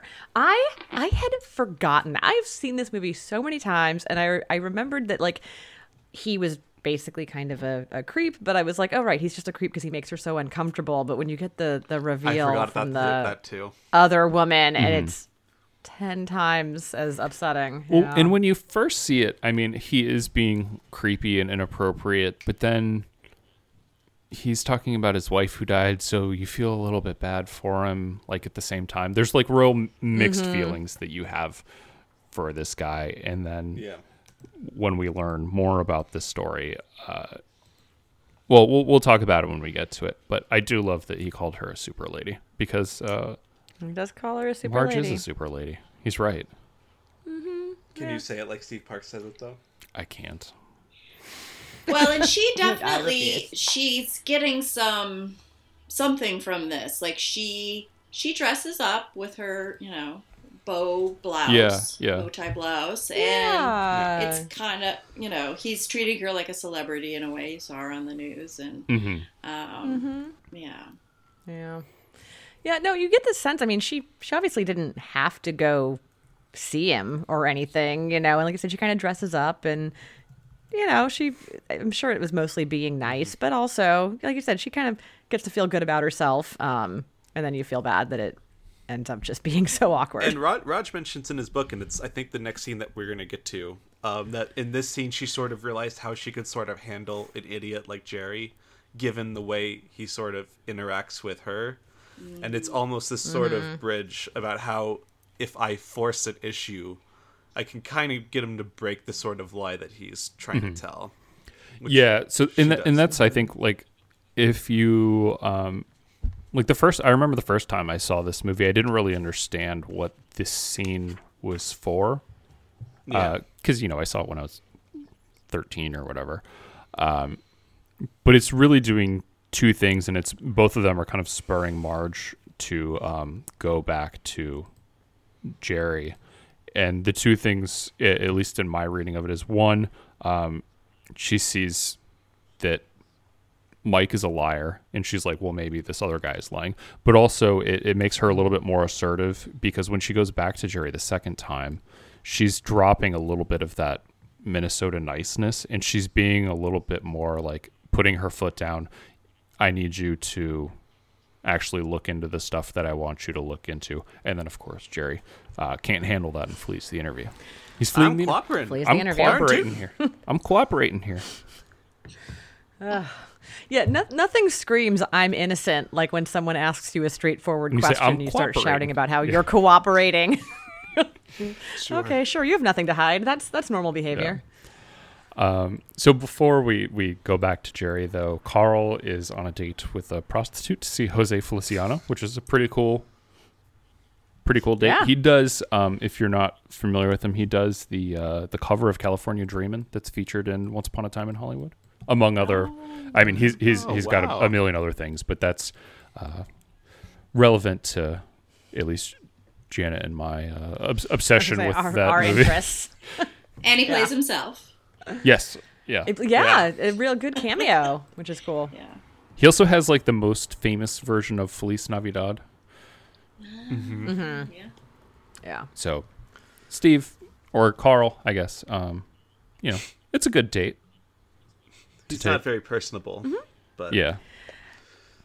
Well, it's Oh, it was funny, writ- though, it was 'cause he's writ- trying Feliz to have Navidad this- was written by him. Okay.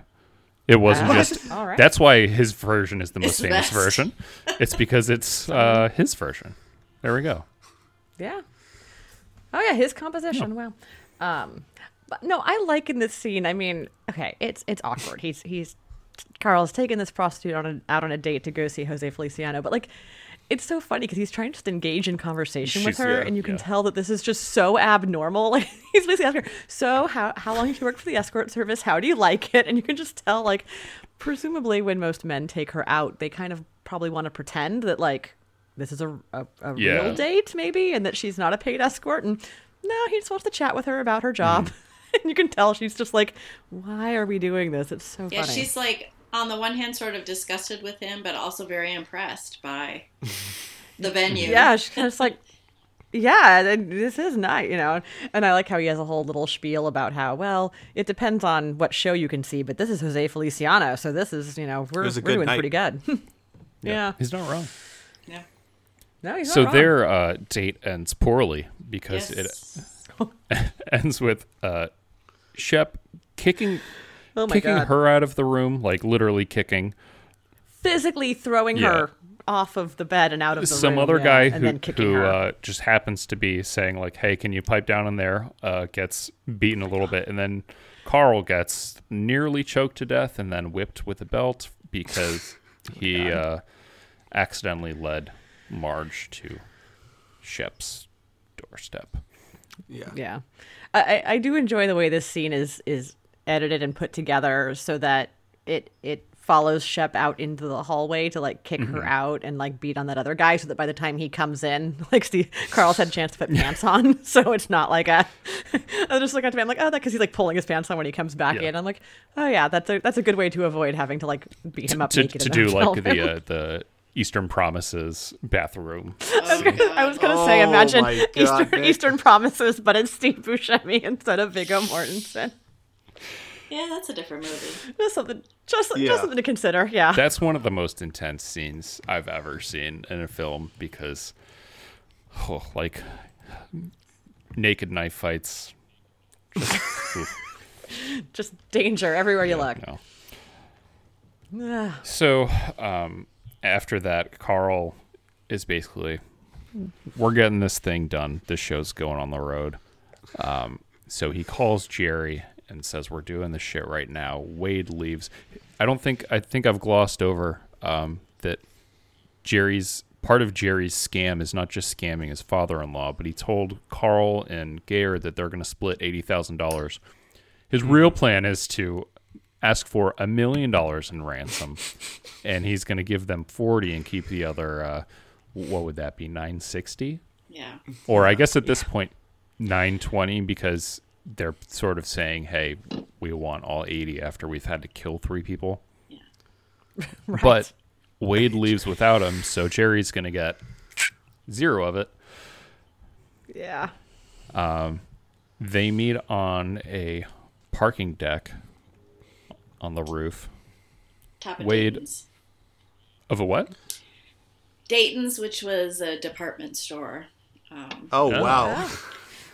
God. the the Im- the imagery of the the parking, like the roof of the parking garage, is some of my It's favorite. Like how awesome. stark and everything it looks. It looks so good. you It's know? also probably the most intense Coen Brothers scene, specifically besides the ending of Blood Simple and the hotel Yeah, shootout in this- the country, yeah. This this scene is yeah really and good. especially because like it's like everything is going so wrong, and it's like the intensity of No Country for Old Men with the same like, I cannot believe how stupid this all is. This is killing me. Yeah. Well, and Steve Buscemi's performance too is Oh, just he- he, he gets doesn't hold so back. ratcheted up. Yeah, he he go he totally goes for it and it works so well because yeah, he would be freaked out and and like desperate and angry and confused all at the same Mm-hmm. time. So Wade uh, is insistent on seeing Gene before he gives him the money. Carl's pissed off that this is a person who isn't Jerry because, I mean, in his mind, Jerry is still pulling the scam. So when he s- sees somebody else, Um, Right. like, why is there this other person there? I mean, he gave simple fucking instructions. Yeah, he Uh, doesn't react well to that, and just decides, "Screw it, I'm just going to shoot you."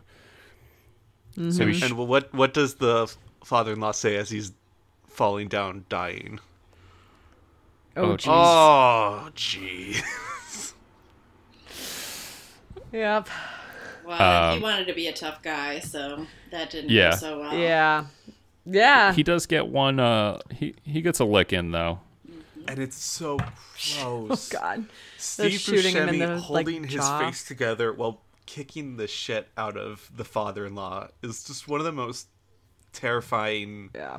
intense, and silly things I've ever seen. It gets real bloody real fast in the final act of this movie. Yeah. It sort of goes from being comically violent. I mean, again, this is what they do, but it goes from like being comically violent to just being really bloody and disturbing pretty quick.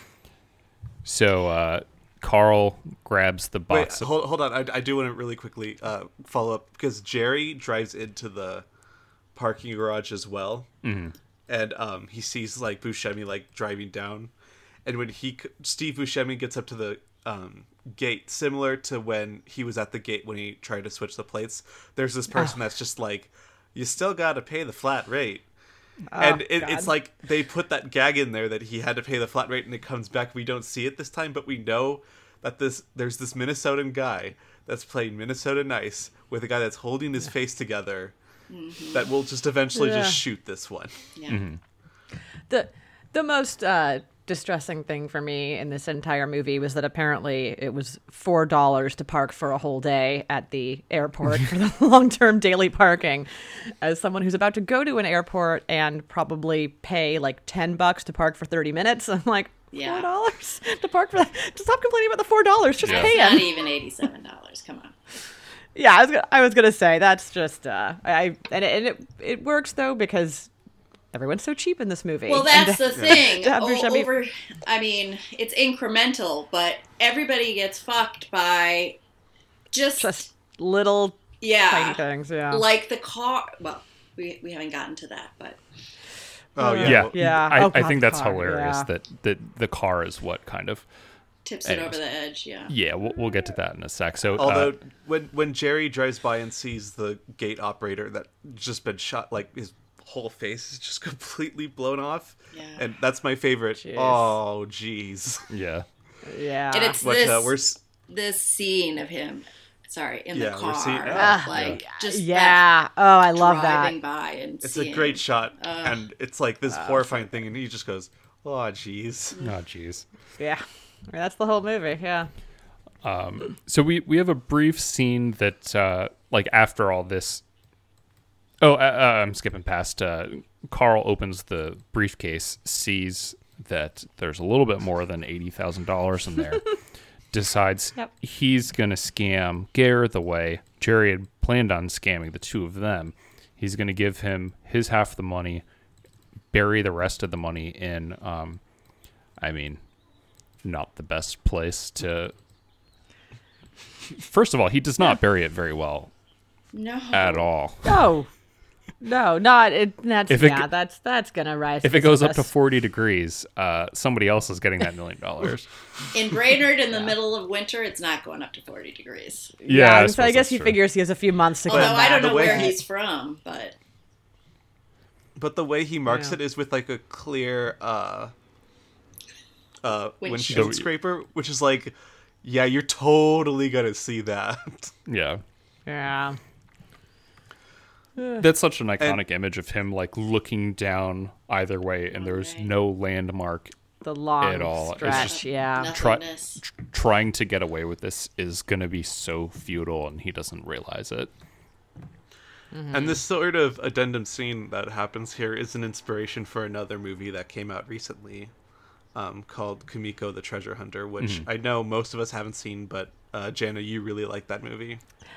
I do. Yeah. I mean, just for anyone who hasn't heard of it, um, it's about a a woman who um, s- watches Fargo and sees that it says that it's based on a tr- true story, believes that it's based on a true story, and um, decides to come. She's in Japan, decides to come to the United States and find the money that was buried. And K- Kumiko is Kumiko the Treasure Hunter is kind of based on a true based on a true story, almost in the same way Fargo is. Like there's an urban legend that there is a woman who did this or or a version of this Um, it is um, really, really beautiful. It is very similarly shot with all of the snow and everything, um, but it is a deeply sad movie. so don't don't put it on on a uh, for like a Saturday night fun movie time. Um, but it's a really, really beautiful movie, and it's one of the best. I mean, it's one of the best like movies about another movie that I can can think of. It's really, if you like Fargo, it's it's worth taking the time to to check out Kumiko. It's pretty good. Um, so one of the the cops who works with Marge meets with the guy who had was running a bar, and this is after like that whole chaotic shootout scene, and um, like th- it's kind of a little comic relief scene. I love where we this get scene. yeah we get to decompress a little bit, and it's just th- the guy saying, "Oh, I heard this guy talking about." Um, he'd killed someone before and he needed a little action and they were going to a place called Moose Lake and he so I called it in. End of story. So I called it in. called it in. End in. of story. Yep. Also gets to use the funny looking guy line. Yes.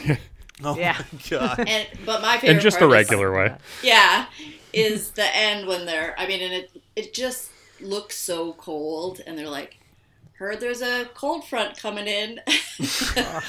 you can't you can't have an interaction in Minnesota without talking about the weather. It's I don't know if that's true elsewhere. I d- tend to doubt it, but it's just a constant. We do it a lot That- in New that- Mexico. there's there's not enough weather to converse about here. Um, my my um my my entire letterbox review for this movie was just I, I I could Oh, yeah. never You- you'd live be too here. cold. I would be so cold all of the time. Like I was cold just wa- just looking at it. I have I have a shot from the movie as my Zoom background right now, and I get like it's. It's like 60 degrees and sunny outside, and I have on a fuzzy sweatshirt because I'm just a little bit Yeah. chilly. So um, that's that's the level I'm working. I at. do like you having this background of Marge looking at a dead body in the snow, and you pointed, and we're like, "It's sixty degrees outside," and it's just like, fr- I'm pointing at the window behind yeah, me. but we can't see the window, so it just looks like a No, no, frozen you just see- tundra. frozen, frozen tundra. Exactly. Well, feels like it. So Mm-hmm.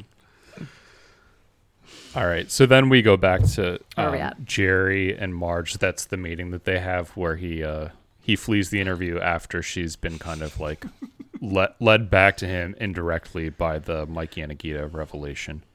Mm-hmm. Um, So Marge, he Jerry flees, and then Marge is driving around, and that she. This is after like the the the tip from the guy about Moose Lake. So before Marge gets there, Carl returns to the the cabin or the little shack that they're holed up in. Um, he- he looks over and Jean is dead. The host or the the it's not called a hostage. It's a, a kid kidnapping victim. Is yeah, yeah. the, She's a, the the the I was kidnappee, going to um, say yeah. kidnappee. Is that is that the term you would use? It's now the tune. Yeah, I'm gonna kidnapping use. victim. Yeah, kidnapping. victim. So uh, yeah, she's dead, which is um, unfortunate. Not really. it's unfortunate for her. for yeah, sure. yeah, I mean, she's not much of a character. We don't we don't know much about Jean's hopes and dreams. right. But uh, I will it's- say, and first, unfortunate for her and ma- Scotty, Scotty, has a really yeah. bad. Uh, yeah, I, I will say, they, oh, God, I, Scotty ends up in a rough spot. I can't imagine what Scotty's life is like from now on. yeah, I'm sort of But, uh, glad Yeah. that they don't go back to Scotty because you. Me too. It would be too upsetting. yeah. No, it, yeah, it would make it a little too too Yeah. real to have to face that. Yeah, But um, I like the way that Gina is sort of portrayed. She's not like this like sort of catty asshole of a wife. She's just pretty normal, which makes the fact that Jerry wants her kidnapped for his own financial benefit even more confusing. Yeah, there. She, he, d- he just resents her dad. Basically, it's not. She doesn't seem like she's really any of a Yeah, problem. she's she's incredibly nice. Like every interaction with her that we see with the two Yeah. of them, she's she's nice and not in this fake way. She seems very like just a, a jovial person.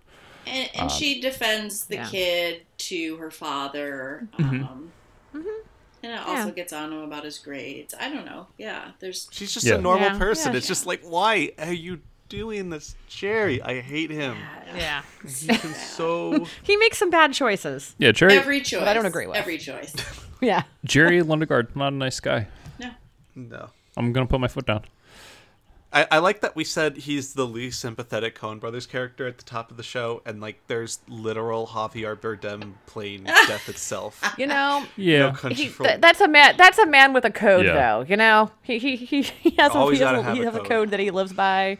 He's uh he's flipping coins and you know terrorizing humanity, but still less less um anno- well an- definitely less annoying than Jerry Lundegaard, but kind of more understandable because you're like, well, okay, if you're evil, you're evil. Jerry Lundegaard is just a mess. Uh, gray hair. Oh, uh, Javier Bardem's character, yeah, absolutely. So uh, yeah, Gare has has killed Jean because uh, he said sh- she started shrieking. I hate Gare. Yeah. So Carl, also, yeah, sad. Carl. Does ahead. anybody know how Garen, um, Steve, Carl, sorry, or Carl. Carl. meet? Like, No. how are Yeah. they Never in this brought up. together? He's Yeah, not wh- why are vouched they- for. crime partners right why are they crime partners like no it's it's really true know. because they're introduced and you're sort of like these are a pair of guys who apparently do crimes together but don't seem to have any loyalty to Hate- each other hate each whatsoever other, and kind of yeah. hate each other I mean, yeah, we it's kind of like- skipped over yeah. that scene, but like when uh, they're driving into Minneapolis, and uh, I love the part where Steve Buscemi's trying to like tell him about the, what what building is it, Jenny? That's the second tallest skyscraper in the Midwest United States of America, Yeah, yeah. only uh, behind the Sears or the Willis or whatever they got in Chicago. Right. I can't, Ah, uh, the um, oh, the IDS tower. So Yeah. it used Oh, to be that that was like the only skyscraper in Minnesota. So you would just just see this one building. Oh, yeah. gosh. It reminds me of the picture of Cleveland that Nick sent me Um, Yeah. yesterday. of Cleveland skyline. skyline. you got there. It's just this one, and then these little ones. There's two. There's the key building and then the terminal tower. We've got a second building. Dylan. It we, we have more now, but I say I say I say we like I live in Cleveland still. Akron has zero buildings like that. in, in Albuquerque, we only have two skyscrapers, and by skyscrapers, I mean um, 350 feet. yeah So if that counts, but like our our uh, skyline is just these two sort of uh, pyramid buildings Hmm. that are. That's it. the rest is really flat. So, yeah. So anyways, Uh, Carl thank Carl- you for joining us on this uh, urban The- planning and development podcast. yeah uh, Carl and Gerd uh, have a, a, a row over who gets the car. We split it.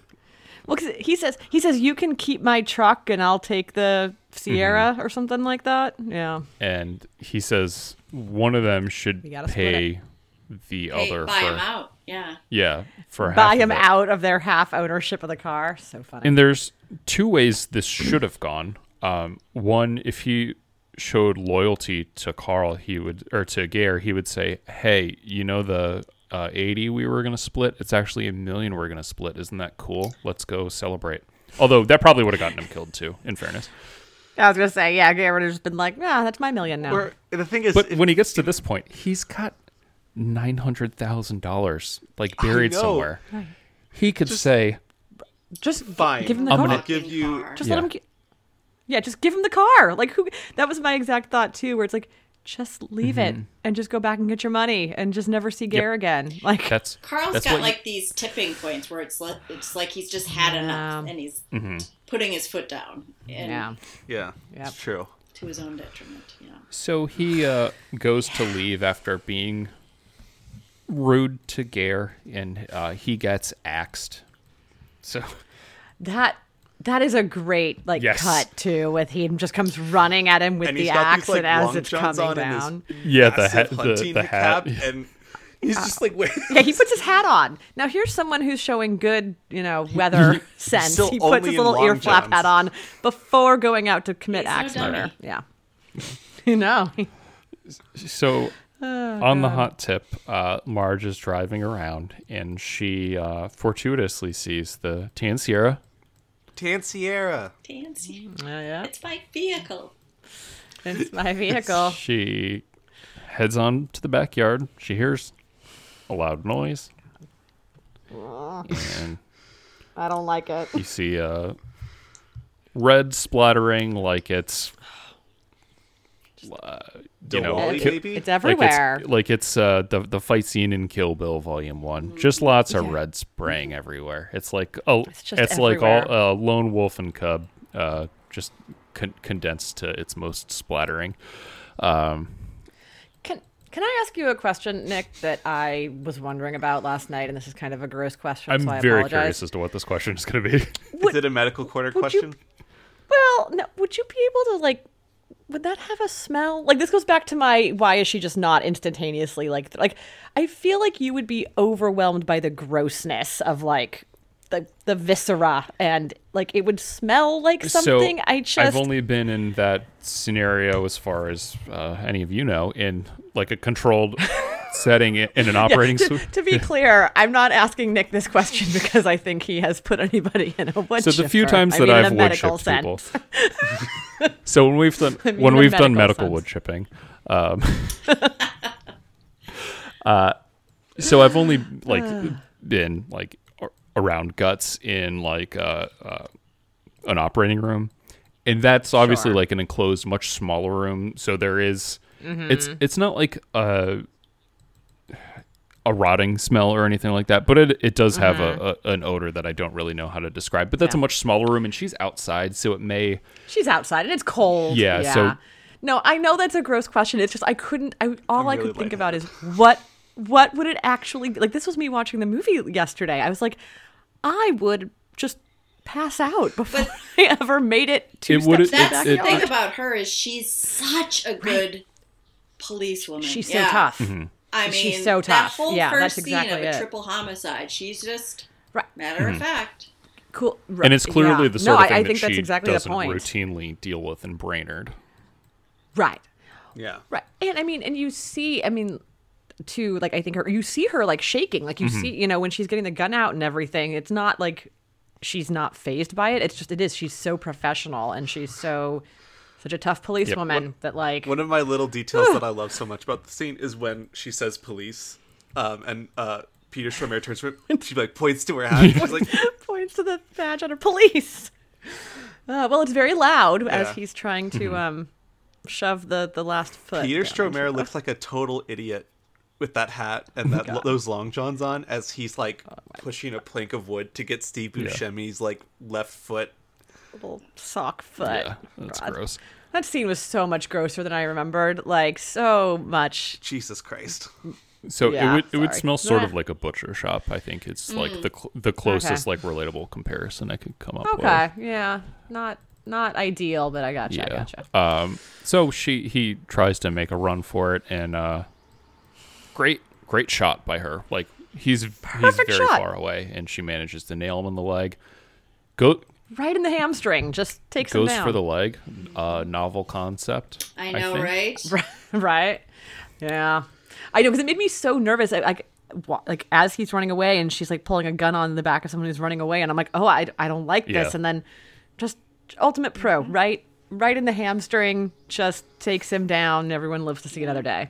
and um, the I, I think that the scene of her driving away and this is not a hot take but it's like maybe the most transcendent that the coens ever get and it makes me almost think Yeah. that despite all of the um, just like fucked upness and horrible things that happen in this movie and like the existence of someone like jerry um, this is like sort of a hopeful film in its own like weird way Yeah, just in all I because of think her it gets speech at added- the end. It, it I think it has gets added to the scene after this too. Yeah. Yeah, it has a soul. It, and Yeah. I don't think Yeah. all of their films do. Um, But it's because Now of her, the- yeah. Yeah, the the way she says like all for a little Mm-hmm. bit of money is just it's so heartbreaking. Like you can see like she's she's gone through this whole thing and you can see her trying to process it and just you know she she can. It's like you and she lists out you know those all the people he killed. And it's And, a beautiful uh, It's like Mm-hmm. and all it's a for beautiful day. money. Yeah. That's my favorite line reading Yeah. she has. Yeah. is after uh, like reading all that and it's like, oh, it's just for money, and then she's like, and it's a Yeah. beautiful day. Like what did you do this for? Like yeah. eh, And, and you almost he kind of gets a look on his face where it kind of makes it almost seems like he's going, yeah. huh? like like it's like it didn't occur to him until that point that maybe he didn't have to do this. I- like I ugh. see a lot of people describe this movie as biblical, um, and I Yeah. Mm-hmm. think that's kind of apt for this sort of like tale of morality that is told. Hmm. I I like that Roger described it as like Shakespearean. Yeah, I think Shakespeare kind of, would be and the it's, other it's term he used for similarly it. in the end it had like a Shakespearean tragedy where at the end there's always someone left over to be like, what did we just watch? Like we just watched a, a tragedy unfold. Yeah. Yeah. And then um like we see Jerry get arrested. Um and even his arrest is like he just seems like such a Ah. dickhead. Well, like he's way just later so focused on himself. Like, Yeah. Yeah. It's trying to climb out the window. Ah, And uh incompetent till the back end. to back to it closes on Norm and Marge and Norm. Uh we haven't really talked that much about Norm, but he's uh, a yeah. he's he- a painter. He likes to go fishing with night crawlers, and uh, he was in a like a painting competition of some sort, and they chose a painting he did of a mallard uh, for the three cent stamp. yeah. People need the three cent stamps When they Yeah. raise the when they postage. raise the postage. Because his his his Ugh. friend or I guess like competitor won the twenty nine cent stamp. And Yeah. he sees. Remember 29 cent stamps, guys? I have no idea how much a stamp is now. It's like thirty two or something like that. no, is it? Is it really? No, it's like fi- it's over it's- 50, I think. I think it crossed the 50. But you can get the So, unfortunately, bad news uh for for the moral at the end of this story. You don't actually need the 3 cent stamps anymore cuz you can buy the forever stamps and when they raise the postage, you still have the forever stamps. Um so that that part is is no longer true for poor Norm. Um but yeah, no, stamps are like 52 cents or something. Just crazy. I know. We should just privatize. we should just Stamp privatize digression. the USPS. That'll fix it. Hey. I'm joking, folks. I got my drawer full of stamps over here. I, I compulsively buy stamps that I then have to find excuses I to thought use. this drawer is so. full of stamps, but it must be the drawer in our kitchen. Do you guys want me to uh, pause real quick and I can go get the stamps No. that I? No, you can see my, my Disney my Disney villain stamps that all have Disney villain we, cards. we actually couldn't see it because of the No. Zoom uh, I background know. algorithm. I was trying to see. You can kind of there you go. See, you can kind of see Gaston if I. Okay, hold there we it go, there we Exactly. go, that there we go. is. Oh, Okay. there she is. Yeah. there you go. But uh, I ju- I still just Sorry. love the way after this whole movie of like greed and money and stuff, it's just like you know the three cent stamp's important. yeah, Right. Well, and she the way she says like because she just i amazingly solved this crime, solved probably like the biggest crime that their community has ever or will ever see.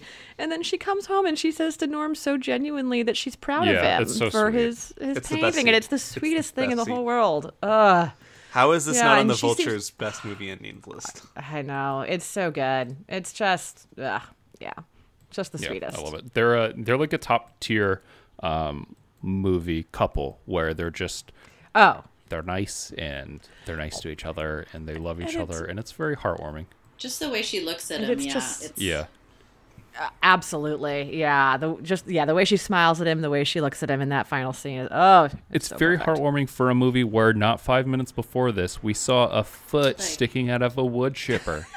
Chipper, exactly. And it's funny too because John Carroll Lynch would sort of go on to play just the most like creepy people you ever did see in so many movies, and so for him to be so like just the the supportive husband who's a who paints ducks and makes eggs and is so wonderful, and it's like oh yeah, he also Likes his does this Nightcrawlers. doesn't just play doesn't just play terrible krill- uh, terrible killers in Yeah. movies. so yeah, that is uh, that is Fargo.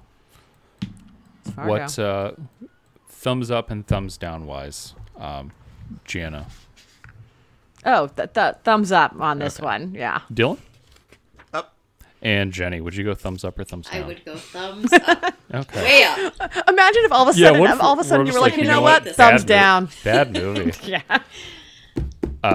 Stars. I'm I'm obviously going thumbs up too. Uh, Jana, Mm-hmm. how many stars would you give this? Oh, it's it's four stars. This is Jenny. We're using the Roger Ebert. Uh, out of four. yeah, we have to, not the, we have uh, we're stuck doing four out of four stars, not out of five stars, because Roger insisted on a four star rating scheme. So we we go with Roger. So I'm four stars. Jenny. Four. Yeah, and four for me. Like, no doubter. It's Do you Yeah. I love ever, this movie so much. in his book, have there been any ones? Uh, well, we're Yeah. using No, the he Greg only Movies has- book, so No, it's no, I only know. Yeah, we're but I only mean, for doing- you guys. Oh, Uh, not yet. The lowest I've Um, probably. rated a movie was uh, I think I gave a one and a half out of four to Belle de Jour. Yeah. Crazy. I did He not doesn't like Belle de at all. Jour. Um, we we were pretty low on the original Dracula. Oh Yeah. yeah, That I was think our we all gave other- it. I think we all gave that Like, movie thumbs one down. and a in, like, half or two. Two star I- movie. I like two out of four. Like yeah, um, those were and Dracula's the only one I think I've. Is the only one I've given a thumbs down to? I think so. Same with same with me. In, including out of his hated movies. Yeah, we we all his hated movies. Oh no, I you gave a gave thumbs Armageddon. up I to. but did gave you give Armageddon. a Oh, I gave a down, thumbs down yeah. to Armageddon. That's right. So Yeah, at, Armageddon's at a the, bad at the movie. end of every season, we do one of his most hated movies because Okay. he has a list for that too. And so we've done Yeah. Armageddon, Death Race, uh, it- and usual suspects. and Usual Suspects. Oh, we hated Usual Suspects. Yeah. Yeah. Yeah. Ah, He hated it. interesting. He, he did not care for the Yeah. twist. He thought it was uh, bad and dumb. So- I, I gave it a thumbs down too, but Seeing So- it, Not- yeah, at the time, but Yeah. rewatching it doesn't really. no, it gives nothing. Yeah, Um, no. but I, I I- I gave it a two and a half out of four, which is a it's like average, but like down. So Right. it, But- it was just but kind of then like we just- lightly down.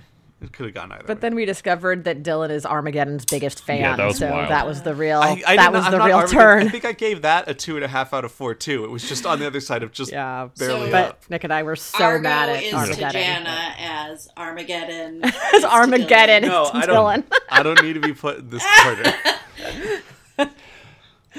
Ah, God. Uh, okay. Speaking of Ebert's most hated movies, uh, I I know you have to leave in a few minutes, Jana. yeah, I got I got a couple Okay. minutes, but yeah, we So- gotta go soon. Uh, yeah, let's do a quick round of what we've been watching lately. Um, I do want to hear your reaction to Ken Russell's The Devils yeah. That's the only thing I've been watching lately because well because you watched Other it thing I've five been watching times lately. you just can't. You just I- have it on repeat all I week. just can't stop watching the Devils.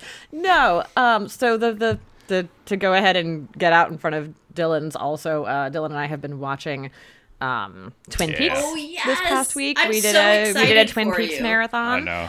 Yeah, um, it's been great. We binged. Ba- I keep saying we like we were in the same room, but We've cross been trying to cross- like sort. You of have been keep pretty well at the aligned. same Yeah. pace. We've been we've been syncing up. I'm a little behind you now, but um, I think we only have one been episode sort because timing instead of out. doing two, I only did one yesterday. Oh, perfect. Okay.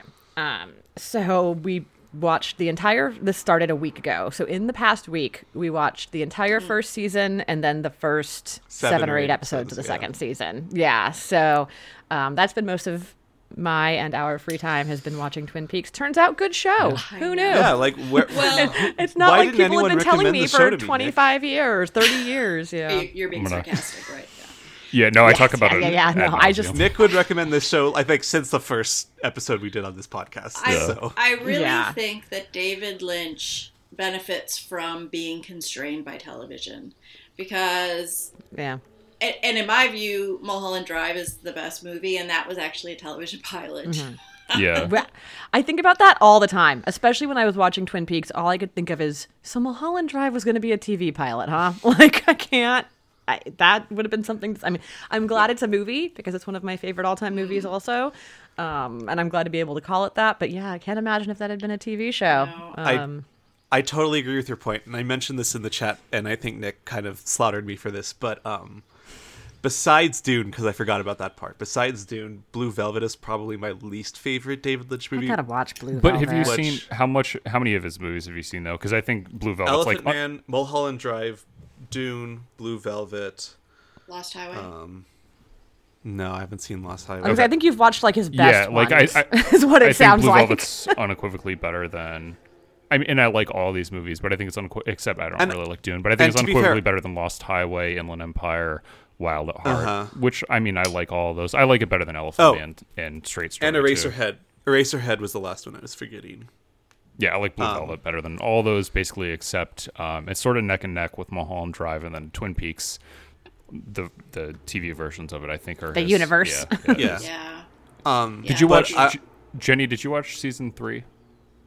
no i haven't i heard it's great so it's, It's- on the list it's wild. It's one of those things where he is constrained by um like the the medium of TV, but it's also one of those like how did sh- why did Showtime give him money to do this? It's so weird. Like I can't imagine being a like a regular. I don't even know what else is on Showtime, but being a producer and looking at looking at that and being like, oh yeah, we can. There's like a giant talking tea kettle or something Yeah. like that because David Bowie died.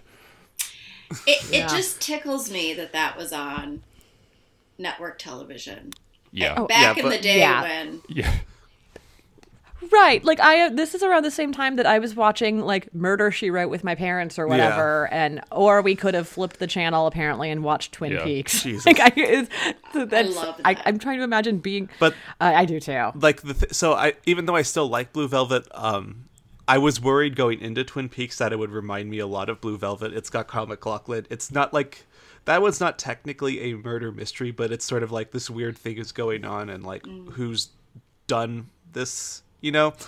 Um, it's mysterious.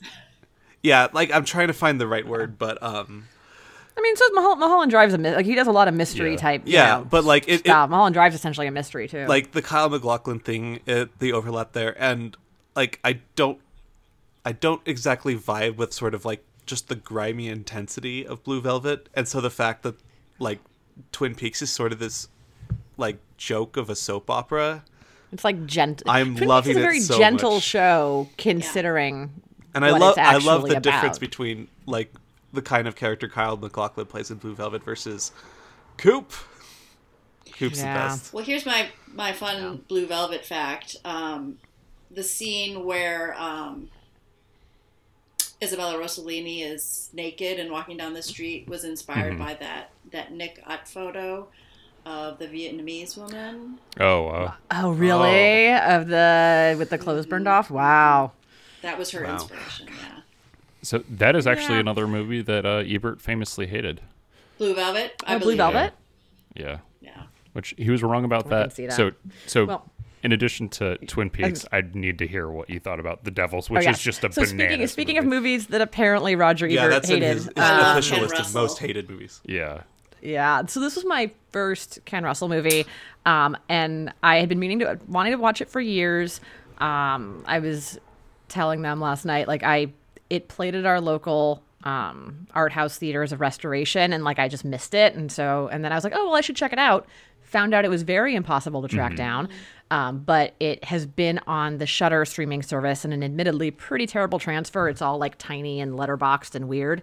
Um, but it, I mean, it doesn't like look bad. It's just not super high def. Um, is it th- when I But- watched it on?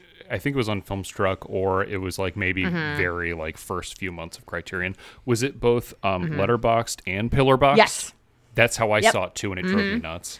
exactly. So it's it's condensed, condensed. Is like this the one where the naked it's- men uh, on the bearskin rug ha- um, grapple with each other? no, this Okay. is just a bunch of naked nuns running around desecrating uh, Christian imagery. Um, yeah. So yeah. So the Devils, uh, this Ken Russell movie, 1970, 71, I think. Um, basically based. Well, speaking of based on a true story, um, it, it there was like a real guy who was a Protestant priest um, back in the 16th century. Um, and this the story is basically about a a nun who's the head of a convent who becomes like develops like a psychosexual obsession with him um totally one-sided she doesn't know him um and also the uh, it's Vanessa Redgrave. She has severe scoliosis, so she's kind of like hunchbacked and uh, develops this sexual obsession with this priest who, um, to put it in modern parlance, he is a priest toothbox. like he is, um, he's he's out there um, sleeping with a bunch of women, impregnating women. Um, but basically this nun who is obsessed with him ends up in concert with political forces that also want to bring him down um, orchestrate his downfall um, and it is a wild wild It's- movie just It is um, bananas. yeah it and is uh, there is some imagery in the movie that is some of the, the some of the most upsetting like just Have you guys So seen? did you- Oh, sorry. Go ahead. oh, I was just going to ask, did you? Because I, I mentioned this to you when you were saying that you watched it. Did you read what the deleted Mm-hmm. scene was? i did you're like- read you're like, what the okay, deleted that's- scene was disgusting and i kind of see like There's- it sort of makes sense Yeah, there's like a famous delete ending deleted scene that like sort of like a, a a s- there's like a, it's the scene cuts off like kind of abruptly, and then if you Google like deleted scene about what was supposed to happen next, it was uh, something very upsetting. Um, Okay. so go ahead and Google that if you uh, want to both watch The Devils and then read about the deleted ending scene. Um, but yeah, no, I uh, the reason I watched it last night home alone after watching Fargo was just that it's leaving Shutter at the end of April, so it'll probably circle back around. They've had it come and go, and I'm hoping that maybe that restoration that was touring for a while will actually be put out someday. Um, but yeah, if you have Shutter and are interested, you have another couple days probably by the time you Yeah. hear this to maybe get it um, and and watch it because it was an experience. I'm super glad that I I watched it, but yeah, it's a weird one. My favorite character, by the way, was the witch hunter exorcism priest who looked like he walked off the set of a 70s music video into. Um, he has like long Mm-hmm. hair and like John Lennon glasses, um, and yet is supposed to be a, a 1600, 16th yeah. century exorcism, or, yeah, 1600 exorcism priest. So, you know, Sure. it's good stuff. Yeah, Yeah, good movie. that's what I've Roger watched. hated yeah, it. that, that's that's. I do not doubt that for a second. Um, but yeah, Twin Peaks and that are all all I've been up to recently. Uh, Dylan, have you seen anything this week aside from uh, besides Twin Peaks? Yeah, um, I saw three other movies. I decided to sort of take a palate cleanser with sort of like the weird, disturbing darkness that is Twin Peaks and watch Andrzej Zulowski's Possession. Yeah. Oh, Um, I thought the possession was like a metaphor. Oh no. No, I haven't seen the movie, and I know that. Okay, yeah, so I went in thinking like it was like a metaphorical or maybe slightly heightened reality Doesn't sort the of. poster have like a? I thought it was a creature on it? metaphor. Okay, okay, fair enough, fair enough. I don't want to spoil that movie for anyone that hasn't seen it, but uh, long story short, it's not metaphorical. No. Uh, It's, H.P. uh, Lovecraft's uh, probably- There's some marriage possession. That is the perfect description of it. It's probably the most fucked up movie I've ever seen in my life. And I, in Cool. general, I Sounds think you good. guys know I'm not really a, a connoisseur of fucked up movies, so I'm sure there's a ton of others that I have I have not seen that uh, are more fucked up. That's probably okay. but um what the fuck and so then i decided to completely 180 that and i watched the indian bollywood romantic fantasy comedy drama musical epic om shanti om i don't know if anyone's ever seen that or heard of that um probably maybe one of my top five new movie of the year so far Ooh. um awesome awesome movie the final 20 minutes i was like freaking out it was the best movie um i wrote in my letterbox review the best script i could give it was like if there were like inside out emotions in my mind every single one of them was just pressing every darn button all at once that that was my entire reaction to that movie Nice. and then lastly, I saw the For All Mankind documentary, which is sort of a compilation of all the Apollo missions into one. Um, it, it and it, it's it's interesting how it decides to cut them together, where it takes every mission and cuts it chronologically into where it would be on each mission. So like. I don't know which uh, one of the Oh. That's cool. Apollo missions did a spacewalk. So after they take a, the after the spaceship launches, there's a spacewalk, and I was like, wait, that's not an Apollo 11. But then it cuts to them going to the moon, and then at halfway to the moon, um, the oxygen tank blows on Apollo 13. That's what it's Apollo 13. and so That's it- cool. Ah. it's sort of this melding of every Apollo mission together. And um, is it? Is this on Criterion, Dylan? yeah, or did you watch it? it's on Criterion, and I think it's also on Amazon if you want to rent it and don't have Criterion. nice. um and i adored it and one of my favorite things about it is um there's just sort of like these light it, it doesn't cut to talking heads but just sort of the astronauts talking about what they're doing or literally as they're filming in the space shuttle like talking about what they're doing and especially like when they get to the lunar surface it's just sort of these like dudes having fun and like they're joking with each other about like if you're gonna hit the brake on your lunar rover right there you're gonna flip and one's pretending like he's in the grand prix and he's just driving around and it's just like this is like everything I needed last night. It was just a sense of wonder with also this very human sense of nice. It was a great combo. And I immediately recommended it to Jana by saying it was the Yeah. awe of Apollo 11 with the dude bros of Apollo 13. Yeah, I gotta. It so- it sounds really good. I gotta check it, out. would definitely be something you would enjoy, I think. Yeah. So uh, Awesome. that's that's mine. Yeah. Jenny, what have you watched this week? Well, Dylan has been I don't- curating some of my uh, movies. Um, so I watched Cass, um, Ken Loach. Oh, I also watched that. I just didn't log it on Letterboxd. Oops. There you go. Okay. Um, I've been watching the QAnon documentary on HBO, which is Oh, Yeah. is that good? I've heard good things. um, and quite honestly, I watched a lot of court TV the last couple weeks, so Yeah. Yeah. nice. I think we all my did. voice sounds a And- little hoarse. Yep. It's because there's been a lot of cheering in Minneapolis this week. Yeah. so, Yeah. Yeah. That's good. Yeah. Yeah. For once I. it Uh, had a positive ending. yeah, yeah. Yeah. Yeah. for once. Unlike Kes, which is a movie that I know the ending of and will not watch. It is Yeah. sickening. Yeah. Yeah. Yeah. Just reading the uh, the plot summary to it uh, infuriated me, so I'm just like, yeah, it's, I could take a pass on this one. I'm not going to be able to see every movie I want to before I die. That'll be one of those that I don't. I think. I'll just skip it. So- yeah, you gotta make that Yeah. choice sometimes. This was one of the very few times I wasn't able to watch live with the movie group I'm in with uh, Jenny. H- how did you react to the ending? I mean, I've seen Ken Loach before. Mm-hmm. Okay, You know, that that's a What was perfect happening? way to describe it. yeah. yeah. I've only seen two of his movies, and um, one I really like and one I really dislike. I love The Wind That Shakes the Barley, but I'm like on an island by myself and really not liking I, Daniel Blake. Yeah. It's my only Ken Loach movie I've seen, so This is Cass, yeah. The Wind That Shakes the Barley is a great. It's another one really that just great.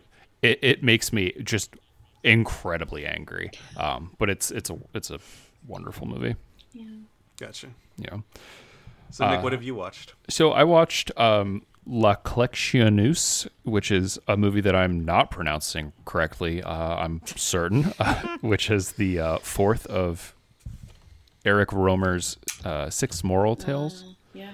Uh, Sure. Good movie. It's about a a guy and uh, his buddy and a girl, and they vacation together, and it's sort of um, eyes wide shutish.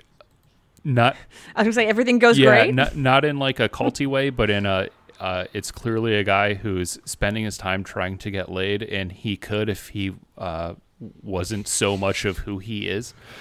Um, that's sort of that's sort of an unfair, reductive way to look at this movie, but uh, I liked it quite a bit. Uh, we rewatched. Speaking of awesome movie couples, uh, I rewatched The Thin Man with Nellie, who'd never seen it before, and So bless you. Nick and Nora Charles are uh, also a top tier movie couple. I think they basically like just get hammered and solve crimes and banter with each other. And Have a cool dog. yeah, they have a great like, dog. Eventually, they have a baby and just like hang out with their put their baby in like a little drawer and everything's Yeah, chill. so, Ugh, uh, I love Nick and Nora. the the WB uh, like the Warner Archive shop uh, last month had a buy four for forty four sale or something like that, and they had four of the Thin Man movies. This is the only one I'd seen before, so I bought the four that they had. So I'm looking forward to diving into more They're all so good. more Nick and Nora Charles. Uh, I watched Excellent. Dragon Inn, the King Hu uh, Wuxia movie, which is very cool. Lots of nice, Awesome. good sword fighting and all that. Um, I rewatched 2046, the uh, second Oh, most recent Wong Kar Wai movie, or maybe the third. I'm not sure when this comes in uh, relation to My Blueberry Nights, but uh, it's sort of he in one of the bonus um, features he says it's not a sequel to In the Mood for Love, but it's an echo of In the Mood for Love, which is like an interesting way to describe it because it it it is like the Tony Lung character uh, like years down the line, but it's really like quite different from from In the Mood for Love in terms of like the tone and how his character acts and the uh, there's a lot of it that's different. It's basically just him uh hooking up with uh, lots of beautiful women. And then I, I watched um, Kenneth Anger's Fireworks, which is like an experimental short movie from the 40s. I've never seen any of his stuff before, and uh, I liked it. I don't think I understood it, but you know, it was cool to look at. Neat movie. Cool. All right. So, um, that was Fargo. Wells Fargo. Pretty cool movie. Pretty cool. Mm. Next next week we will be talking about Yasujiro Ozu's Floating Weeds. It'll be the first Ozu we cover, and Dylan's time to and shine. Jan- He's just like Janet, bursting. yeah, Which Jenny knows because I forced them to watch Late Spring. oh, it's Forced. a good. we Yeah. voted on it. I know, but like I, I forced the issue of like we need to have an Ozu movie in the vote at least, and I, it did It win. was great. And uh, I do believe you liked it, right, Yes, Jenny? yes. Late, Late Spring, Really good loved movie, it, right, yeah. Nick? Yeah, lots of sad apple cutting and what's God. like. Uh, this will be Jana's first Ozu, right? It will be. It's Yeah. a good one. I am. I, I- I'm glad. I'm glad it's a good. I mean, i apparently they're all good, but Yeah. They um, literally are all well. Two of them are conflicting, but Sure. um, I feel very ready. As Jenny knows, um, we in our in our movie group we do a watch with a, a live um, chat on the side. It's like the watch party feature on Amazon. And most of late spring, I was basically doing film commentary Yeah. about everything Ozu does. Like, I I, I, I kind of tried to stop myself halfway through and was like, I'm getting way too technical and boring. No, it was really great. And I mean, No, it's yeah. not like it, it's interrupting watching the film in the same way that if you were, you know, talking and watching at Yeah, sitting next to somebody, So you can yeah. choose to kind of hide the chat if you want, but Yeah, I, true. I liked it. focus. yeah. So I, I I feel very ready to uh, run Expand. an Ozu pod. So that And I will watch the yeah, movie. and it's right now it's available on Criterion. Then I believe it's also on Hulu. Uh, it looked like Yes. So cool. it is. Uh, Imagine like just scrolling through Hulu and stumbling on yeah, like I an know. Ozu movie. Like I'll throw this on. Do you remember when the Criterion's used to be on Hulu, like years and yep. years ago? That's that's how I watched um uh Picking Hanging Rock for the first Oh, time wow. Yeah. was because I was on Hulu and they had like a Criterion Jana was changed subsection that and day. I was I was radicalized. That might have been the first Criterion I watched. That that was like ten years ago. It was like very early Hulu Yeah. days. Yeah. All right, so check that out. Um, as always, you can follow us on Letterboxd and on Twitter at Great Movies Pod. Thanks as always to our buddy Scott Brady for doing our artwork. You can find him on Twitter at S Brady Artist. And Jenny, thank you so much for coming. Thank you for Yes. It having was awesome me. having Thank you, you. Jenny. Yeah, that was hope to- great. And It was so we fun. need to Talk have you again. back. Yeah, we need to have you back. Yeah. Well, d- have you you written in a month book? or two. Have you written a book about any other movies that we're going to be talking about, like one letter down the line? In like maybe two to three weeks from now, four weeks maybe. Yeah, Yeah, I think it's a- I did. Okay, so we will see you then. Do you, in the meantime, though, check do you back have in. anything you want to plug? You do. You have, as I said, written some books. Yeah, well, the title of um, the Big Lebowski book is long. the Big Lebowski: An Illustrated Annotated History of the Greatest Cult Film of All Time. And I didn't have that. wh- I, I like when I was to find. introducing you. I had the the long version of Lebowski. the the Godfather one, did but I have the only long had the version of short The Godfather. version of the Big Lebowski one. Yeah. Um, if you are able to get your hands on a hardcover, it's got, I'll show you, a spinning bowling ball on the front. Ooh, So I highly that's so recommend cool. hardcover, but it's out of print. So, I that's have mine over there Yeah. with my um, yeah, and the Godfather book, the the it's going to be the um, 50th anniversary. So Next year. they're doing um, the publisher's doing a 50th anniversary edition um, for next year. in I think it's coming out in September. Um, Oh, But, okay. yeah. It's close enough. Yeah. But, But um Cool. I, don't I know do how much wanna to ask do you- with that, but I do want to ask you for the fact that you're coming on the Godfather pod, should we read the whole book cover to cover as part of our homework like we do with the Ebert essays or would it be better to have you tell us the stuff on the podcast well, s- that we don't know about? well, That's up to you. But um, it, it's Yeah, okay. it's an annotated screenplay, so and I'm not sure in retrospect. Well, so basically, what it is is it's the screenplay of the finished film, with alongside it like Yeah, yeah, anecdotes yeah. and interviews and fun facts and stuff. So I have had heard people watching the movie while reading the book because you can kind of follow along. Might do I that. don't know if I cool. recommend. I mean, the movie is such a I see it Experience. enough though that I think it could work. it could work. Yes, yes. Well, and it's always on. Yeah. So yeah, and I'm probably um, gonna I've- watch it it's more literally, than I've- once I've- for uh, the pod anyway. Yeah. yeah. so good. I'll watch it a couple times just because why not? Literally And always on. I, I do have God, I a love The question Godfather. because he. Ne- I don't think Ebert ever does Godfather Part Two. That's And that really? movie is- that's surprising. I don't think so. And Maybe he just wanted to spread the love. And or Yeah. something, I don't know. and parts one and two are so linked to each other because it's literally the book is part one and two. right. Are, are we gonna do part two as well? Well, Oh, should, I should we talk? was That's a lot of very movie. very purposeful Is that a problem? in my um, research of staying as far away from two as i could because i did not want to get them mixed up so i mean i was even like That's a on a good radio point. show a- when i was doing press asked a question about godfather 2 that like a multiple choice question that i got wrong it was terrible but um I don't think it was the same interview where the guy said, "What's a chick like? What's a chick doing writing a movie about a book about the Godfather?" Ah, Um, Oh no! yes, and I told him, "You must not be meeting the right kind of women," and he did not like that. that's a that's a great. Yeah. That's like the perfect response. but too. yeah, Oh, so God. I know People. very very little about Godfather Two. Um, I mean, I read I read the book, I've seen the movie, but um, Gotcha. I, I won't add to that discussion. I, there's Okay.